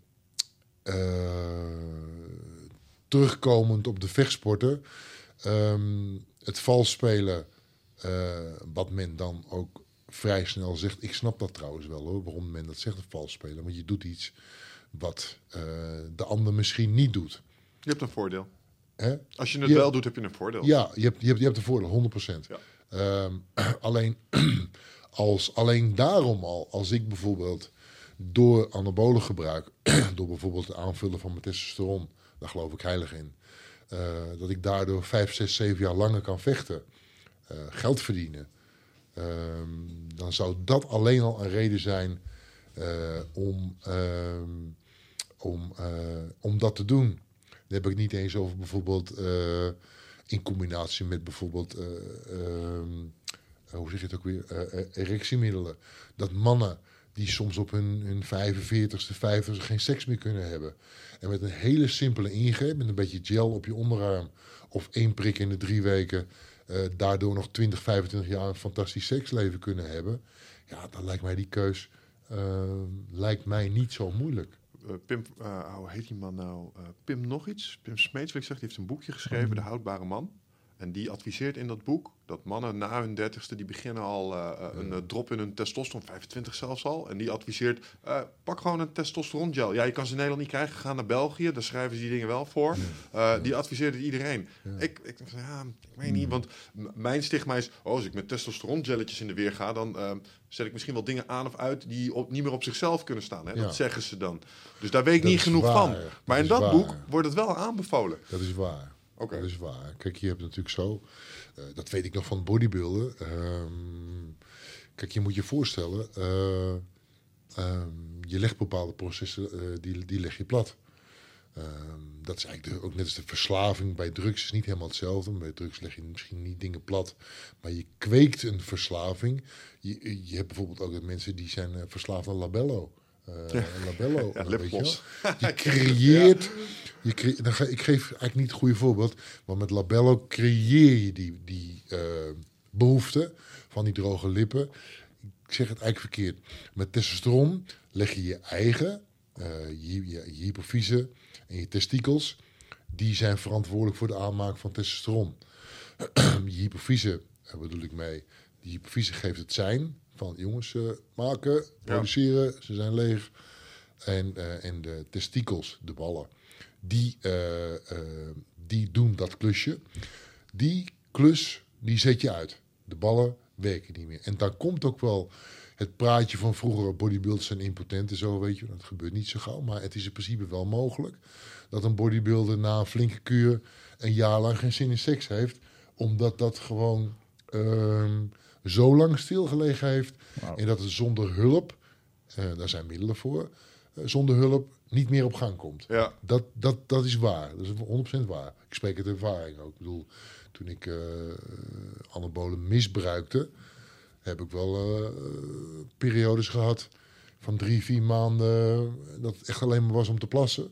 Ja. En voor de rest was het gebruik heel. Wat moeilijk moet zijn geweest voor iemand die als primaire motivatie daar straks toch ook wel het belang van vrouwen in zijn leven eventjes eh, aanstipte. Heel vervelend. Stond je, Ja, na, dat snap ik. stond je na een windpartij omringd door tien prachtige vrouwen. En En je wou er niks gewoon heel mee. niks. Je wou gewoon naar huis chocoladetaart Ja, eten. het, enige, het enige voordeel is, je komt niet met tien vrouwen. eh, Ik had al, ik had al een relatie toen. Ja, oké. En, Ja. eh, maar met tien vrouwen kom je niet in één ruimte. Want weet je, het is, je gaat het niet opzoeken, want het interesseert, het is- interesseert je geen moord. Nee, ja, je kon niet meer in die het situatie. hele... Dat, eh, Dat, Nee. dat, maar dan toch wel interessant, hè? Want als je ehm, enerzijds durf ik te beweren dat een heleboel gasten die vechten en in die ring willen staan, dat ook doen om zich voor een belangrijk deel te profileren in de seksuele selectiemarkt. Dus hè, eh, de meeste vechters die ik ken, dat zijn ook mensen die niet eh, vies zijn van eh, vrouwelijk schoon. Zullen we zeggen. Dus je staat er ook wel om jezelf een beetje te profileren al daar. ja, ik denk, ik denk dat... eh, mag ik een koffie? Ja? Ja. Gaan we, gaan we even een, een koffiegeluid horen. Dan wil ik er ook nog wel een. Heet het, eh, nee, maar kijk, er zijn natuurlijk, eh, ik bedoel, eh, van mij weten we nu eh, dat het dikketje, eh, maar er zijn natuurlijk heel veel, heel veel van die dikketjes geweest. Ja. Ehm, ik ken natuurlijk veel van die gasten. Eh, en ja, nu we het erover hebben, ik had er niet zo bij stilgestaan hoor. Maar eh, ik ken een van de beste vechters eh, van de wereld, ken ik heel goed. Ja, Alistair, dat was een, een, die ken ik vanaf zijn dertiende dan. Ja, dat was een lange, slungel, lange, slungel. Ja, die was niet zo heel knap hoor. Dus ehm, die, eh, om het maar zacht uit te drukken. Ik moet een beetje uitkijken wat ik zeg als kijker pak dat winnen, dat zit er niet meer in. Ehm, maar ja, goed. Dus die beweegredenen, eh, die zullen natuurlijk... eh, dat profileren van is natuurlijk een heel wezenlijk gedeelte van dat verhaal. Denk ik wel. Ja, Ja. Ja, wat dan grappig is dat je de supplementen die je, die je neemt om je daarbij te helpen en er verder in te komen, eh, ja, aan de andere kant de poten onder de stoel wegzagen. Snap je wat ik bedoel? Eh, dus dus enerzijds doe je, doe je al die dingen, ga je in de ring staan omdat je Ja. eh, beter wil scoren bij de vrouwen. Ja. Maar om daar te komen neem je een, eh, laten we het maar een supplement noemen, anabolen. En, en wat die ondertussen doen, is die behoefte waarvoor je het initieel deed, eigenlijk een beetje saboteren. Ja, ja, ja, dat is, dat is sowieso. Maar dat is, vind ik, ook een, een wezenlijke onderdeel van het bodybuilden. Ik heb bizar veel respect voor ze hoor, want ik ken er heel veel.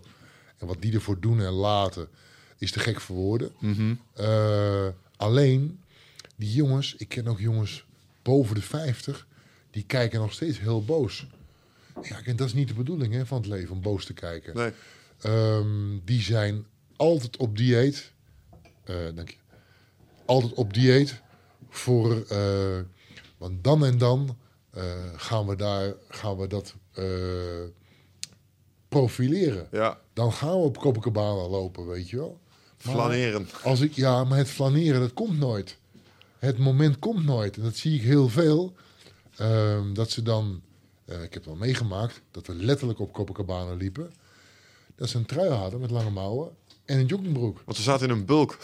In de bulk bijvoorbeeld. Ja, ja, ja, dat ziet er niet uit. Ja, dat is een hele, goe- Ja, dat is een hele goeie. Ja, maar dan denk ik, jongens, wa- wanneer dan? Je bent altijd aan het voorbereiden op iets wat niet komen gaat. Ja. Dat ziet die jongen natuurlijk niet zo. Van nee, nee, dan, dan trek mijn shirt pas uit. Want dan zullen ze het zien. Ze- Wie ze is, weet ik niet. Maar dat zal de wereld zijn die ze uitgelachen heeft waarschijnlijk. ja. Ehm, dan zullen ze het zien. Dan zal ik ze eens wat laten zien. Ze is heel... eh? Vaak is dat het meisje waar je vroeger verliefd op was, dat je niet zag staan. Dan Ja, zal ja. ze op social... Nee, ja, ja. En en dat kader, wat is, eh, want ehm, eh, ik herken dat. Ik ken ook mensen die bodybuilding hebben gedaan. En die zeiden ook van, hey, dan, dan praat je met ze, ah, lijkt me zo vet man, heb je sixpack? dit?" Hij zei, 4, 5 procent vet, daar wil jij niet op, op lopen. Dat is echt, dat is geen pretje man. Je, je hebt het gevoel Nee. dat je dood aan het gaan bent. Ehm, wat is het droogste wat je geweest bent in dat, eh, in dat opzicht? Weet je dat nog? Ja, ook wel eh 4, 5 procent. Jezus, ja, Ja, dat is echt ja. killing, jongen. Ja, dat is, dat is niet prettig. Dat is... eh, Dat was voor de bodybuilder dan neem ik aan. Tijdens, denk ik. je- je- tijdens bedoel je, toch? Op podium denk ik dat je eh, op de zo bij stond. Ja. Toen je ja, kampioen werd. Ja. ja lijkt En me ik heb nog wel een keer een.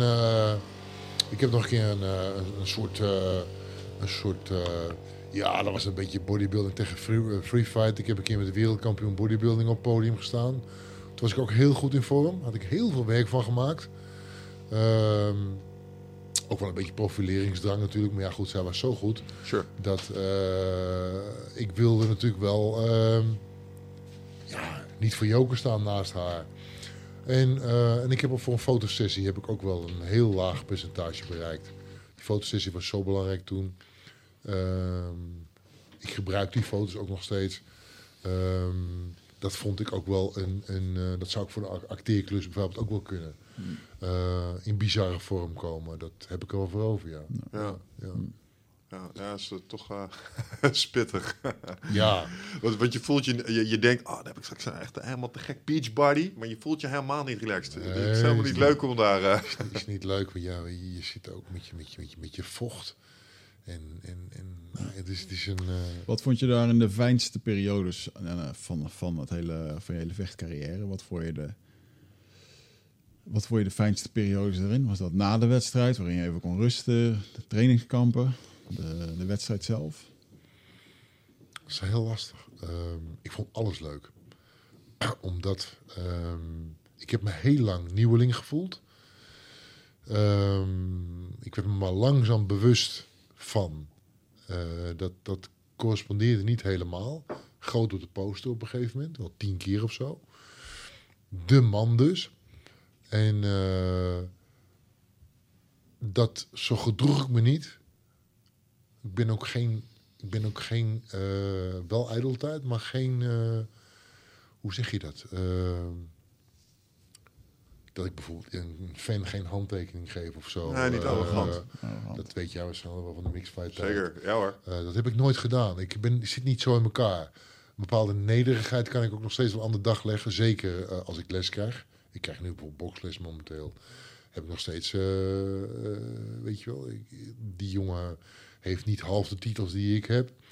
En, eh, maar als ik les krijg, eh, ja, dan moet ik hem bijna, soms moet ik hem bijna overhalen. Van, eh, man, jij bent de baas, hè? weet je. Ja, ja, ja. Oh ja. Oh ja. Sorry Joop, sorry. Oké, kom op nou dan. Ja. Ja. Kom op. Nee, dat is waar. Je bent voor een vechtsporter, zeker iemand die, eh, die gaat, ben, je, ben je behoorlijk benaderbaar. Ja. Hoewel, ik, zit, ik probeer nu even hardop na te denken. Dan ken ik Nederlandse vechters die onder de streep, als je ze uiteindelijk een beetje kent, niet benaderbaar. Maar ja, het helpt Ja, natuurlijk niet dat ze maar vaak zulke kleerkasten zijn en een beetje nors kijken. Dus eh, Maar daar ben jij wel een beetje bevoordeeld in. Dat je natuurlijk met het, met het forum eh, ja. eigenlijk zo in die, en jullie allebei eigenlijk zo in die vechtscene zaten. ehm, dat je jezelf niet eh, objectief kan noemen, denk ik. Nee. Daar zaten jullie, je trainen met die gasten, je Ja. knokt zelf. Maar we wilden daar ook tussen hangen. Ik bedoel, Je zegt, eh, eh, ja, omoplata, ja, dat is niet, eh, dat kennen de meeste mensen niet. Dat is niet omoplaat, omo is wasmiddel en... eh, Platen, dat doe je toch vroeger. Dat was vroeger in plaats van cd's, ja. Dus, dus ja, dat is. Dat, is, hè, Ja, oké, eh, dat maakt het eh, dat jij, eh, jij jullie dat ehm, niet zo vreemd vinden. Maar goed, ehm, ja, ik weet eigenlijk niet meer precies waar we heen gingen. Eh, in ieder geval. ehm, De mooiste momenten. ja, de mooiste momenten, ja, klopt. Eh, ik vond alles mooi. Weet je wat ik, wat ik mooi vond? Dat ehm, als ik aan de deur kwam, toen ik nog niet vocht, kwam ik aan de deur bij de IT.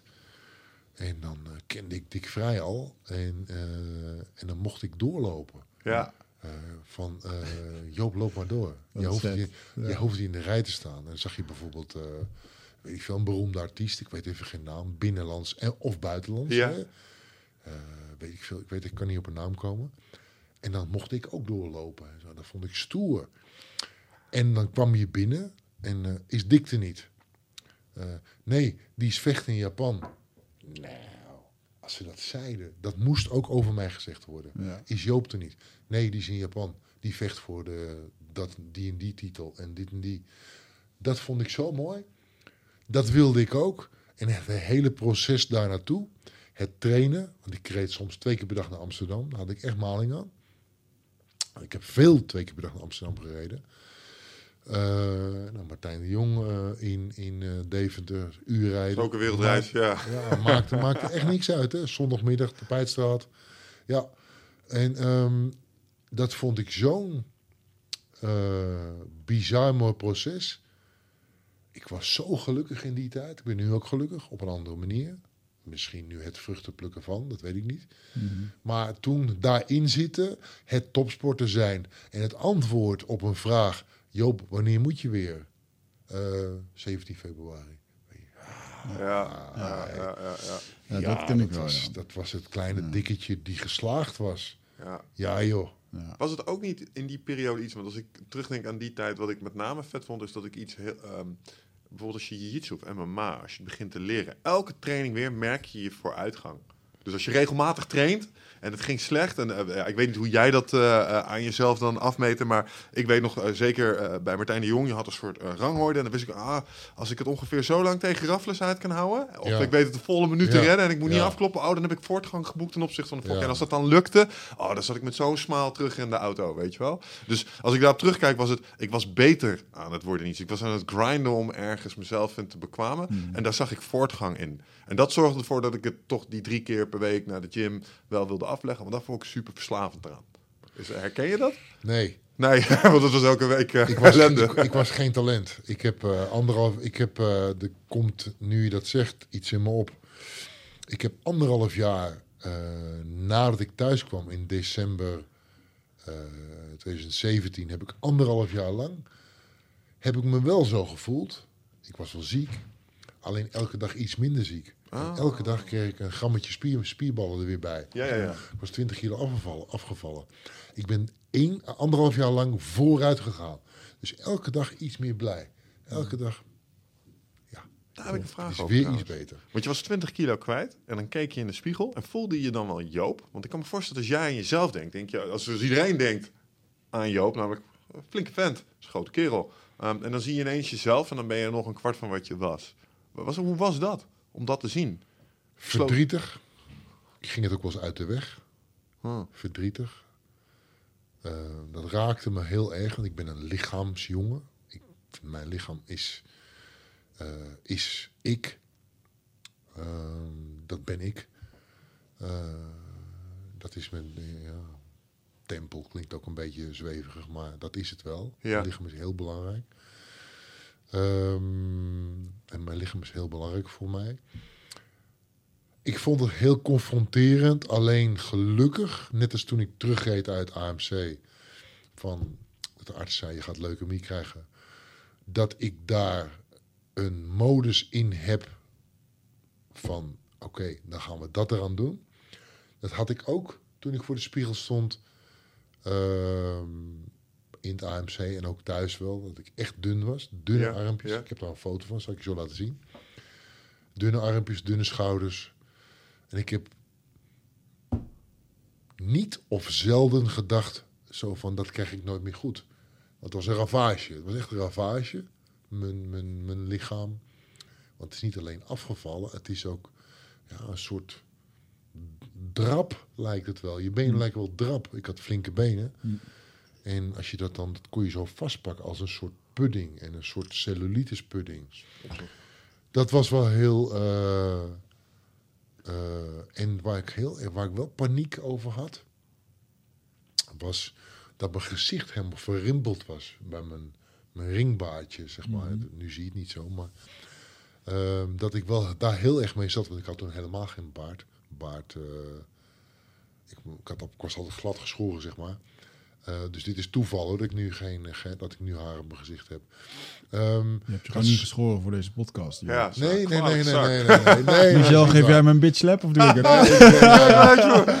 Ring, ringsregels. Eh, Ik heb gezien wat voor backhands hij kan uitdelen met eh Ja. Dus eh, En, eh, nee, maar, eh, dat vond ik zo'n ramp. De rimpels in mijn gezicht, ja, dan was ik niet meer knap. En, eh, eh, ja, knap, knap, weet je wel. Eh, minder knap. je hebt zo'n mond. Je kent wel, dat kennen we allemaal, denk ik wel. Als je met nieuwjaar, toen je 6, 7 jaar was, dan had je een tante op bezoek. Met zo'n mummelbek. Ja. Zo'n bek wat die van een Vrouw. die de ge- gebit niet in had. Ik zal een eh, opmerking over orale seks maar niet maken. Maar een vrouw met een ver, mondje. En die jou dan drie kussen wilde geven. Ja, ja. En een derde op je mond. Ja. Een zes, zevenjarige jongen. Trouwens, nu wil ik dat nog steeds. Dat wilde je niet. Zo'n mond had ik ook. Ja. En ik was er, ja, dat is ook niet zo gek gedacht. Dat wilde, dat wilde ik niet, zo'n mond. Ik denk, ik wil niet een mond hebben dat iemand denkt van, hu, dat wil ik niet. Die wil ik geen drie kussen geven met nieuwjaar. Hmm. ja. En dat is gelukkig wel weggegaan. Maar ik heb wel gedacht dat dat niet meer weg zou, weg zou gaan. Dat ik letterlijk tegen mijn vrouw zei, ik ga een baard laten staan. Maar dat kan niet. Ja. Zo'n zo'n lelijke mond. Zo'n... Ugh. Hoe heeft dit je laten kijken, het feit dat je dit hebt doorgemaakt naar, ehm, je bent nu 54, Vijf, vijf. 55, als je er geen dag ouder uit als 54. Ehm, eh, maar er gaat een moment komen, en dat is ook een moment, eh, eh, als ik jou zo beluister en denk, oh ja, jij, jij hebt dat gewoon al in de ogen gekregen, maar het is ook een moment dat ik vrees. Dat ik op een gegeven moment merk dat, hey, eh, en ik hoop dat het nog jaren duurt en ook voor jou, eh, hè, achter in de 80 misschien, maar, maar je hebt het nu al even kunnen ervaren hoe dat is, hoe dat straks aan het eind Ja. zal zijn. Ja. En dat is iets wat ik heel erg vrees. Maar misschien heb jij nu, nu het hebt meegemaakt, wel een ander perspectief op. Dus is het alleen maar erger geworden. Nee, helemaal niet. Ik ben helemaal niet bang. Niet, oké. Helemaal niet bang. ik hoop en ik bid letterlijk dat ik wel eh, nu nog 25 jaar heb. Ja? Dat hoop en bid ik wel. Eh, want waar het komt, omdat ik verliefd op het leven ben. Ik hou heel erg van het leven. Want alles wat ik doe is leuk. Als ik straks naar huis rijd, misschien ga ik wat in het AMC, dan hebben ze een Starbucks. Ga ik koffie drinken. Ik loop naar de arts toe, weet je wel. Of ik ga naar Frederik. Alles wat ik doe is leuk. Of ik ga sporten, ik heb mijn sporttas bij me. Alles wat ik doe is leuk. Ik werk heel veel. Ik bedoel, eh, ik heb vanochtend les gegeven. Maakt me allemaal niet uit. Ik werk heel veel. Niet hard, maar wel veel. Eh, maar ik vrees de dood niet. Heb ik nooit gedaan. En nu al helemaal niet meer.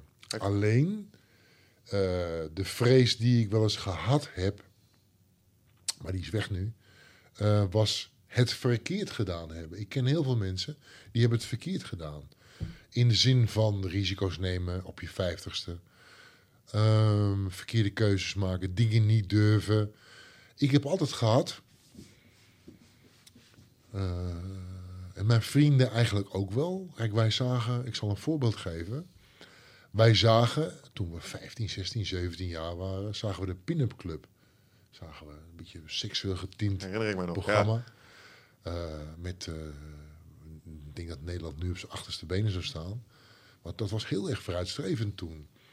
Eh, had je de Pin-Up Club. Met naakte vrouwen. Ja, wij zaten voor de buis. En, eh, en zag je ook Rio de Janeiro. Carnaval in Rio. Nou, die beelden kennen we allemaal wel. Ja. Daar gaan wij naartoe, zijn mijn beste vriend en ik. Maar als wij dat zeggen, dan betekent dat ook dat we dus naar Rio gaan. Hè? Dat kan even duren. Dat doen wij. We hadden ook jongens om ons heen die zeiden van ja, dat zou ik ook wel willen. Maar dat kan niet hiervoor, dat kan niet daarvoor, dat kan niet zus, dat kan niet zo. Die staan, die staan op de nee-stand, zeg ik altijd. Ja, maar waarom niet dan? Ja, het vrouwtje wil dat niet. Ik zeg, maar ik vraag toch niet aan het vrouwtje of die dat wil. Je hoeft geen scheid, je hoeft geen scheid in je vrouw te hebben. Maar als je drie weken verkering hebt, dat ga je, dan moet je vrouw niet zeggen van... eh, Dat mag niet, ja, maar waarom dan niet? Ja, eh, dat weet ik niet, maar het mag niet. Ja. Eh, Dat gaat niet.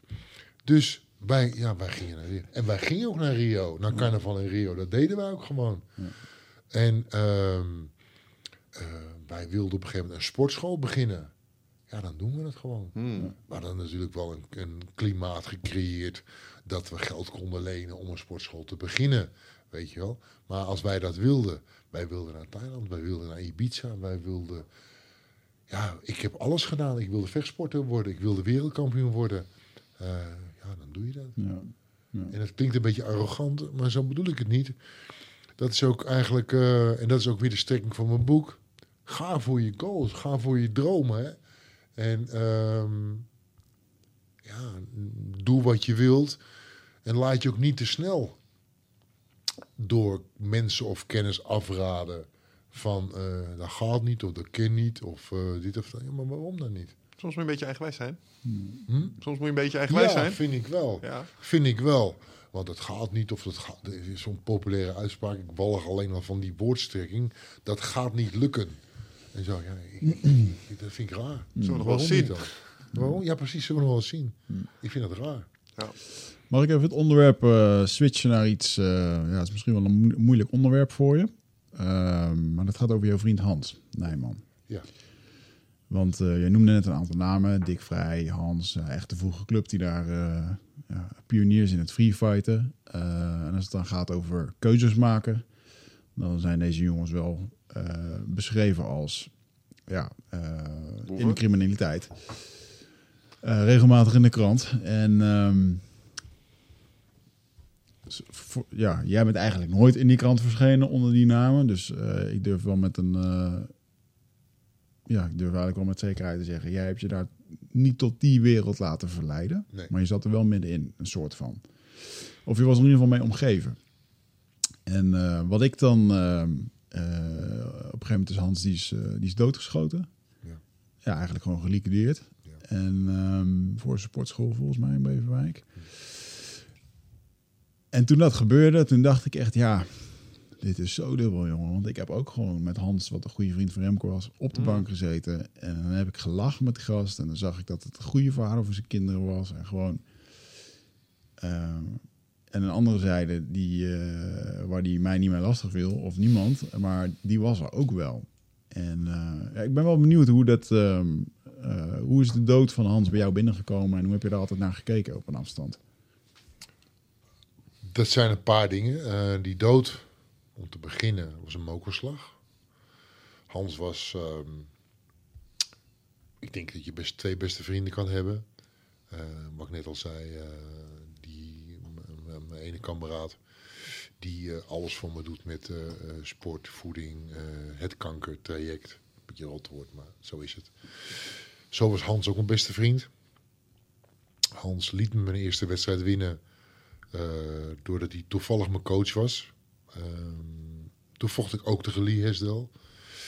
Begon ik moe te worden in Japan. En omdat de Japanners geen coach betaalden, stonden Dick, Hans en Willy. Willy Peters stonden in mijn hoek. En eh, toen werd ik moe. En ik hoorde Hans' stem onder het publiek door. Dat klinkt een beetje gek. Maar dat kunnen coaches, die kunnen, als je gaat schreeuwen om het publiek te over, overstemmen, dat lukt niet natuurlijk. Maar als je er onderdoor gaat, dat klinkt heel gek, door juist een lage toon kom je binnen. Hans, toen Hans zei iets tegen me, na een minuut of zeven. En toen zei ik, Hans, ik word moe. Nou, Hans die draaide er nooit omheen. En die, eh, die was nogal duidelijk, Hans. Ik maakte wel eens grapjes. Hans, ik mag best zeggen waar het op staat. En dat was natuurlijk heel, heel gek, want Hans stond juist onbekend dat heel duidelijk was waar het op staat. Wie ook was. En uh, dus Hans zei eerst, toen ik zei, Hans, ik ben moe. Dus Hans, je niet te zaken, hou je kop en vecht door. Toen zei hij, toen zei hij op een gegeven moment, uh, Joop, wat zei hij nou? Iets van, uh, ja, geen leuk woord. Uh, ja, een beetje in de, in de bal gehakt termen. Uh, Joop, nee, niet sukkel, dat zei Hans niet. Niet denigreren, maar hij zei iets. Ik kom er zo wel op. Een woord, pak nou gewoon die krisklem, die eerste houtgreep. Pak die nou gewoon. En um, was een van mijn eerste partijen, want ik vocht vrij snel na uh, Sportalle Zuid. Vocht ik in Japan. Sorry. En um, pak nou die, die, die, die krisklem, die eerste houtgreep. En dat deed ik. En die herstel die tikt af. Ja, vanaf dat moment was Hans natuurlijk helemaal. Hij was al. Uh, ik keek heel erg tegen Hans op. Tegen Dick ook hoor, maar. Uh, de, Hans leek nog wel daarboven te staan. Uh, Hans was ook vijf jaar ouder dan ons. En uh, iedereen had een heel erg groot respect voor Hans. En dus vanaf dat moment hoorde ik ook bij die club. Want Hans liet mij winnen. Jo, pak die houtgreep en jullie herstel tikt af. Hey, dat is lekker. Dikke, dikke envelop met dollars. En um, je debuut in Japan gemaakt. Niet helemaal, maar uh, eigenlijk meer je, je pas naar de volgende wedstrijd. Want Japan was natuurlijk heel erg. Heb je UFC nu nog. Als je drie verliest, dan gooi je ze eruit. Ja. Drie, vier. En um, dat was toen eigenlijk ook zo. Dus ik had met, met ticket naar de volgende wedstrijd verdiend. Dus ja, ik had, op dat moment had ik een, een, een man die ik enorm respecteerde. Uh, was in één keer ook mijn trainer en mijn coach geworden. En dat eigenlijk ging eigenlijk naadloos over in vriendschap. Mm. Dus uh, Hans is altijd mijn coach en mijn vriend gebleven. Uh, dat ging eigenlijk naar hele grote hoogte. Um, twee dingen. Uh, um, dat, dat ene ga ik eerst zeggen. Ik ga niet advocaat uithangen. Vermeend dit, vermeend dat.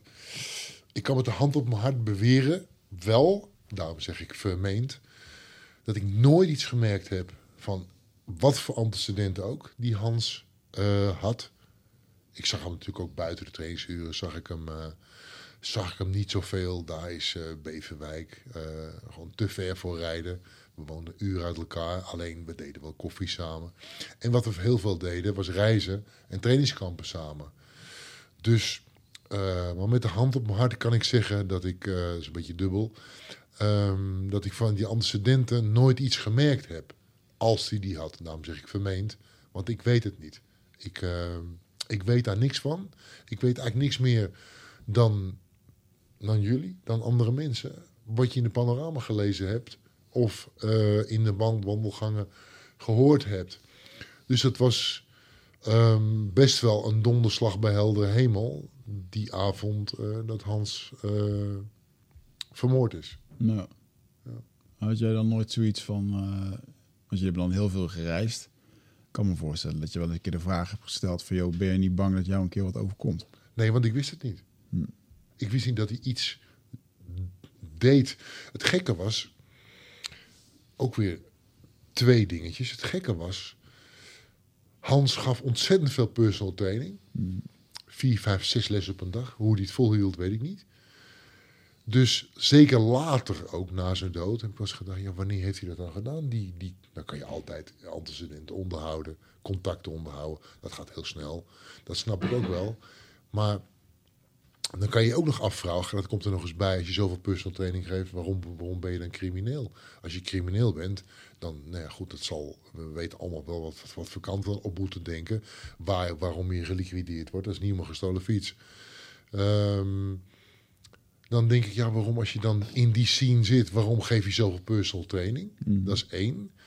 En twee, eh, Hans, die, ehm, Hans was gul, maar Hans ging wel netjes met zijn geld om. Die zei bijvoorbeeld, als we vlogen naar Thailand, Brazilië of naar Rusland of weet ik wat, als we daar gingen trainen, dat deden we heel veel. Ehm, dan zei Hans wel, Lange, kijk je eventjes naar goedkope tickets. En eh, hoe heet het? eh, dan vlogen we bijvoorbeeld op eh, nieuwjaarsdag bijvoorbeeld. Want dat betekent eh, dat je, kijk, we waren flinke gasten natuurlijk. Nieuwjaarsdag, dan vliegen heel veel mensen niet. Die zijn dan thuis en dronken geweest, dat weet ik het allemaal. Dus wat betekent dat? Dat je heel vaak twee stoelen in het vliegtuig hebt. Lange, kijk eventjes, eh, en vaak zijn de tickets goedkoper dan. Dus dat, eh, ja, ja, dan had ik een ticket eh, ge- gevonden naar, naar Thailand of naar Brazilië voor 500 euro. Ja, die normaal 700, 800 kon. Ja, dat scheelt me weer drie meijer. Zo, weet je wel. en ik ook natuurlijk. Ik, bedoel, ik heb ook niet zoveel geld. Dus wij letten gewoon op onze centjes. Dus ik had ook geen reden om te denken van... ehm, kijk eens Hans, eh, als, ik voor, als, als ik economy vloog... en Hans vloog business class en die zat in het Hilton overal... ja, dan ga je eens afvragen... Hey, eh, vriend, die personal trainingen die wil ik ook hebben. maar ik zag ook niks aan niets van dat hij buitensporig veel geld zou hebben. En als je dan kijkt naar eh, jouw relatie eh, met Hans en de, eh, nou, de aanloop van zijn dood, dan ben ik eigenlijk wel benieuwd naar twee momenten. Dat is enerzijds, eh, natuurlijk heb je bij zijn, zijn kist gestaan en gedacht aan misschien een bepaald moment waarvan je dacht van dat was echt goud. Daar ben ik eigenlijk wel heel benieuwd naar. En ik ben ook wel benieuwd naar het allerlaatste moment wat jij met Hans hebt meegemaakt. De tweede moet ik over nadenken. Eh, dat weet ik even, even niet. Moet ik even over nadenken. Het eerste wat je zei, dat was een, ehm, een, een ja, rondvaart kan je niet noemen, maar Hans regelde alles. We waren in Rio, Hans, ik en nog een vriend. We waren in Rio, trainen. Maar Hans had een soort een boot, het leek een beetje op een jacht, had hij geregeld. Een soort boottocht heen rondvaart. Bij die, eh, jullie kennen die plassen wel met de Olympische Spelen, zag je dat ook veel. eh, daar waren die, die katamaran races in Rio. Rio, heel veel mooi water eromheen. Had Hans een boot geregeld. En, eh, maar we hadden een gekke dag hadden we. En Hans had gezorgd dat er bier aan boord was. En eten en weet ik het allemaal. Dus het was een hele leuke dag. Die dag is misschien wel de mooiste dag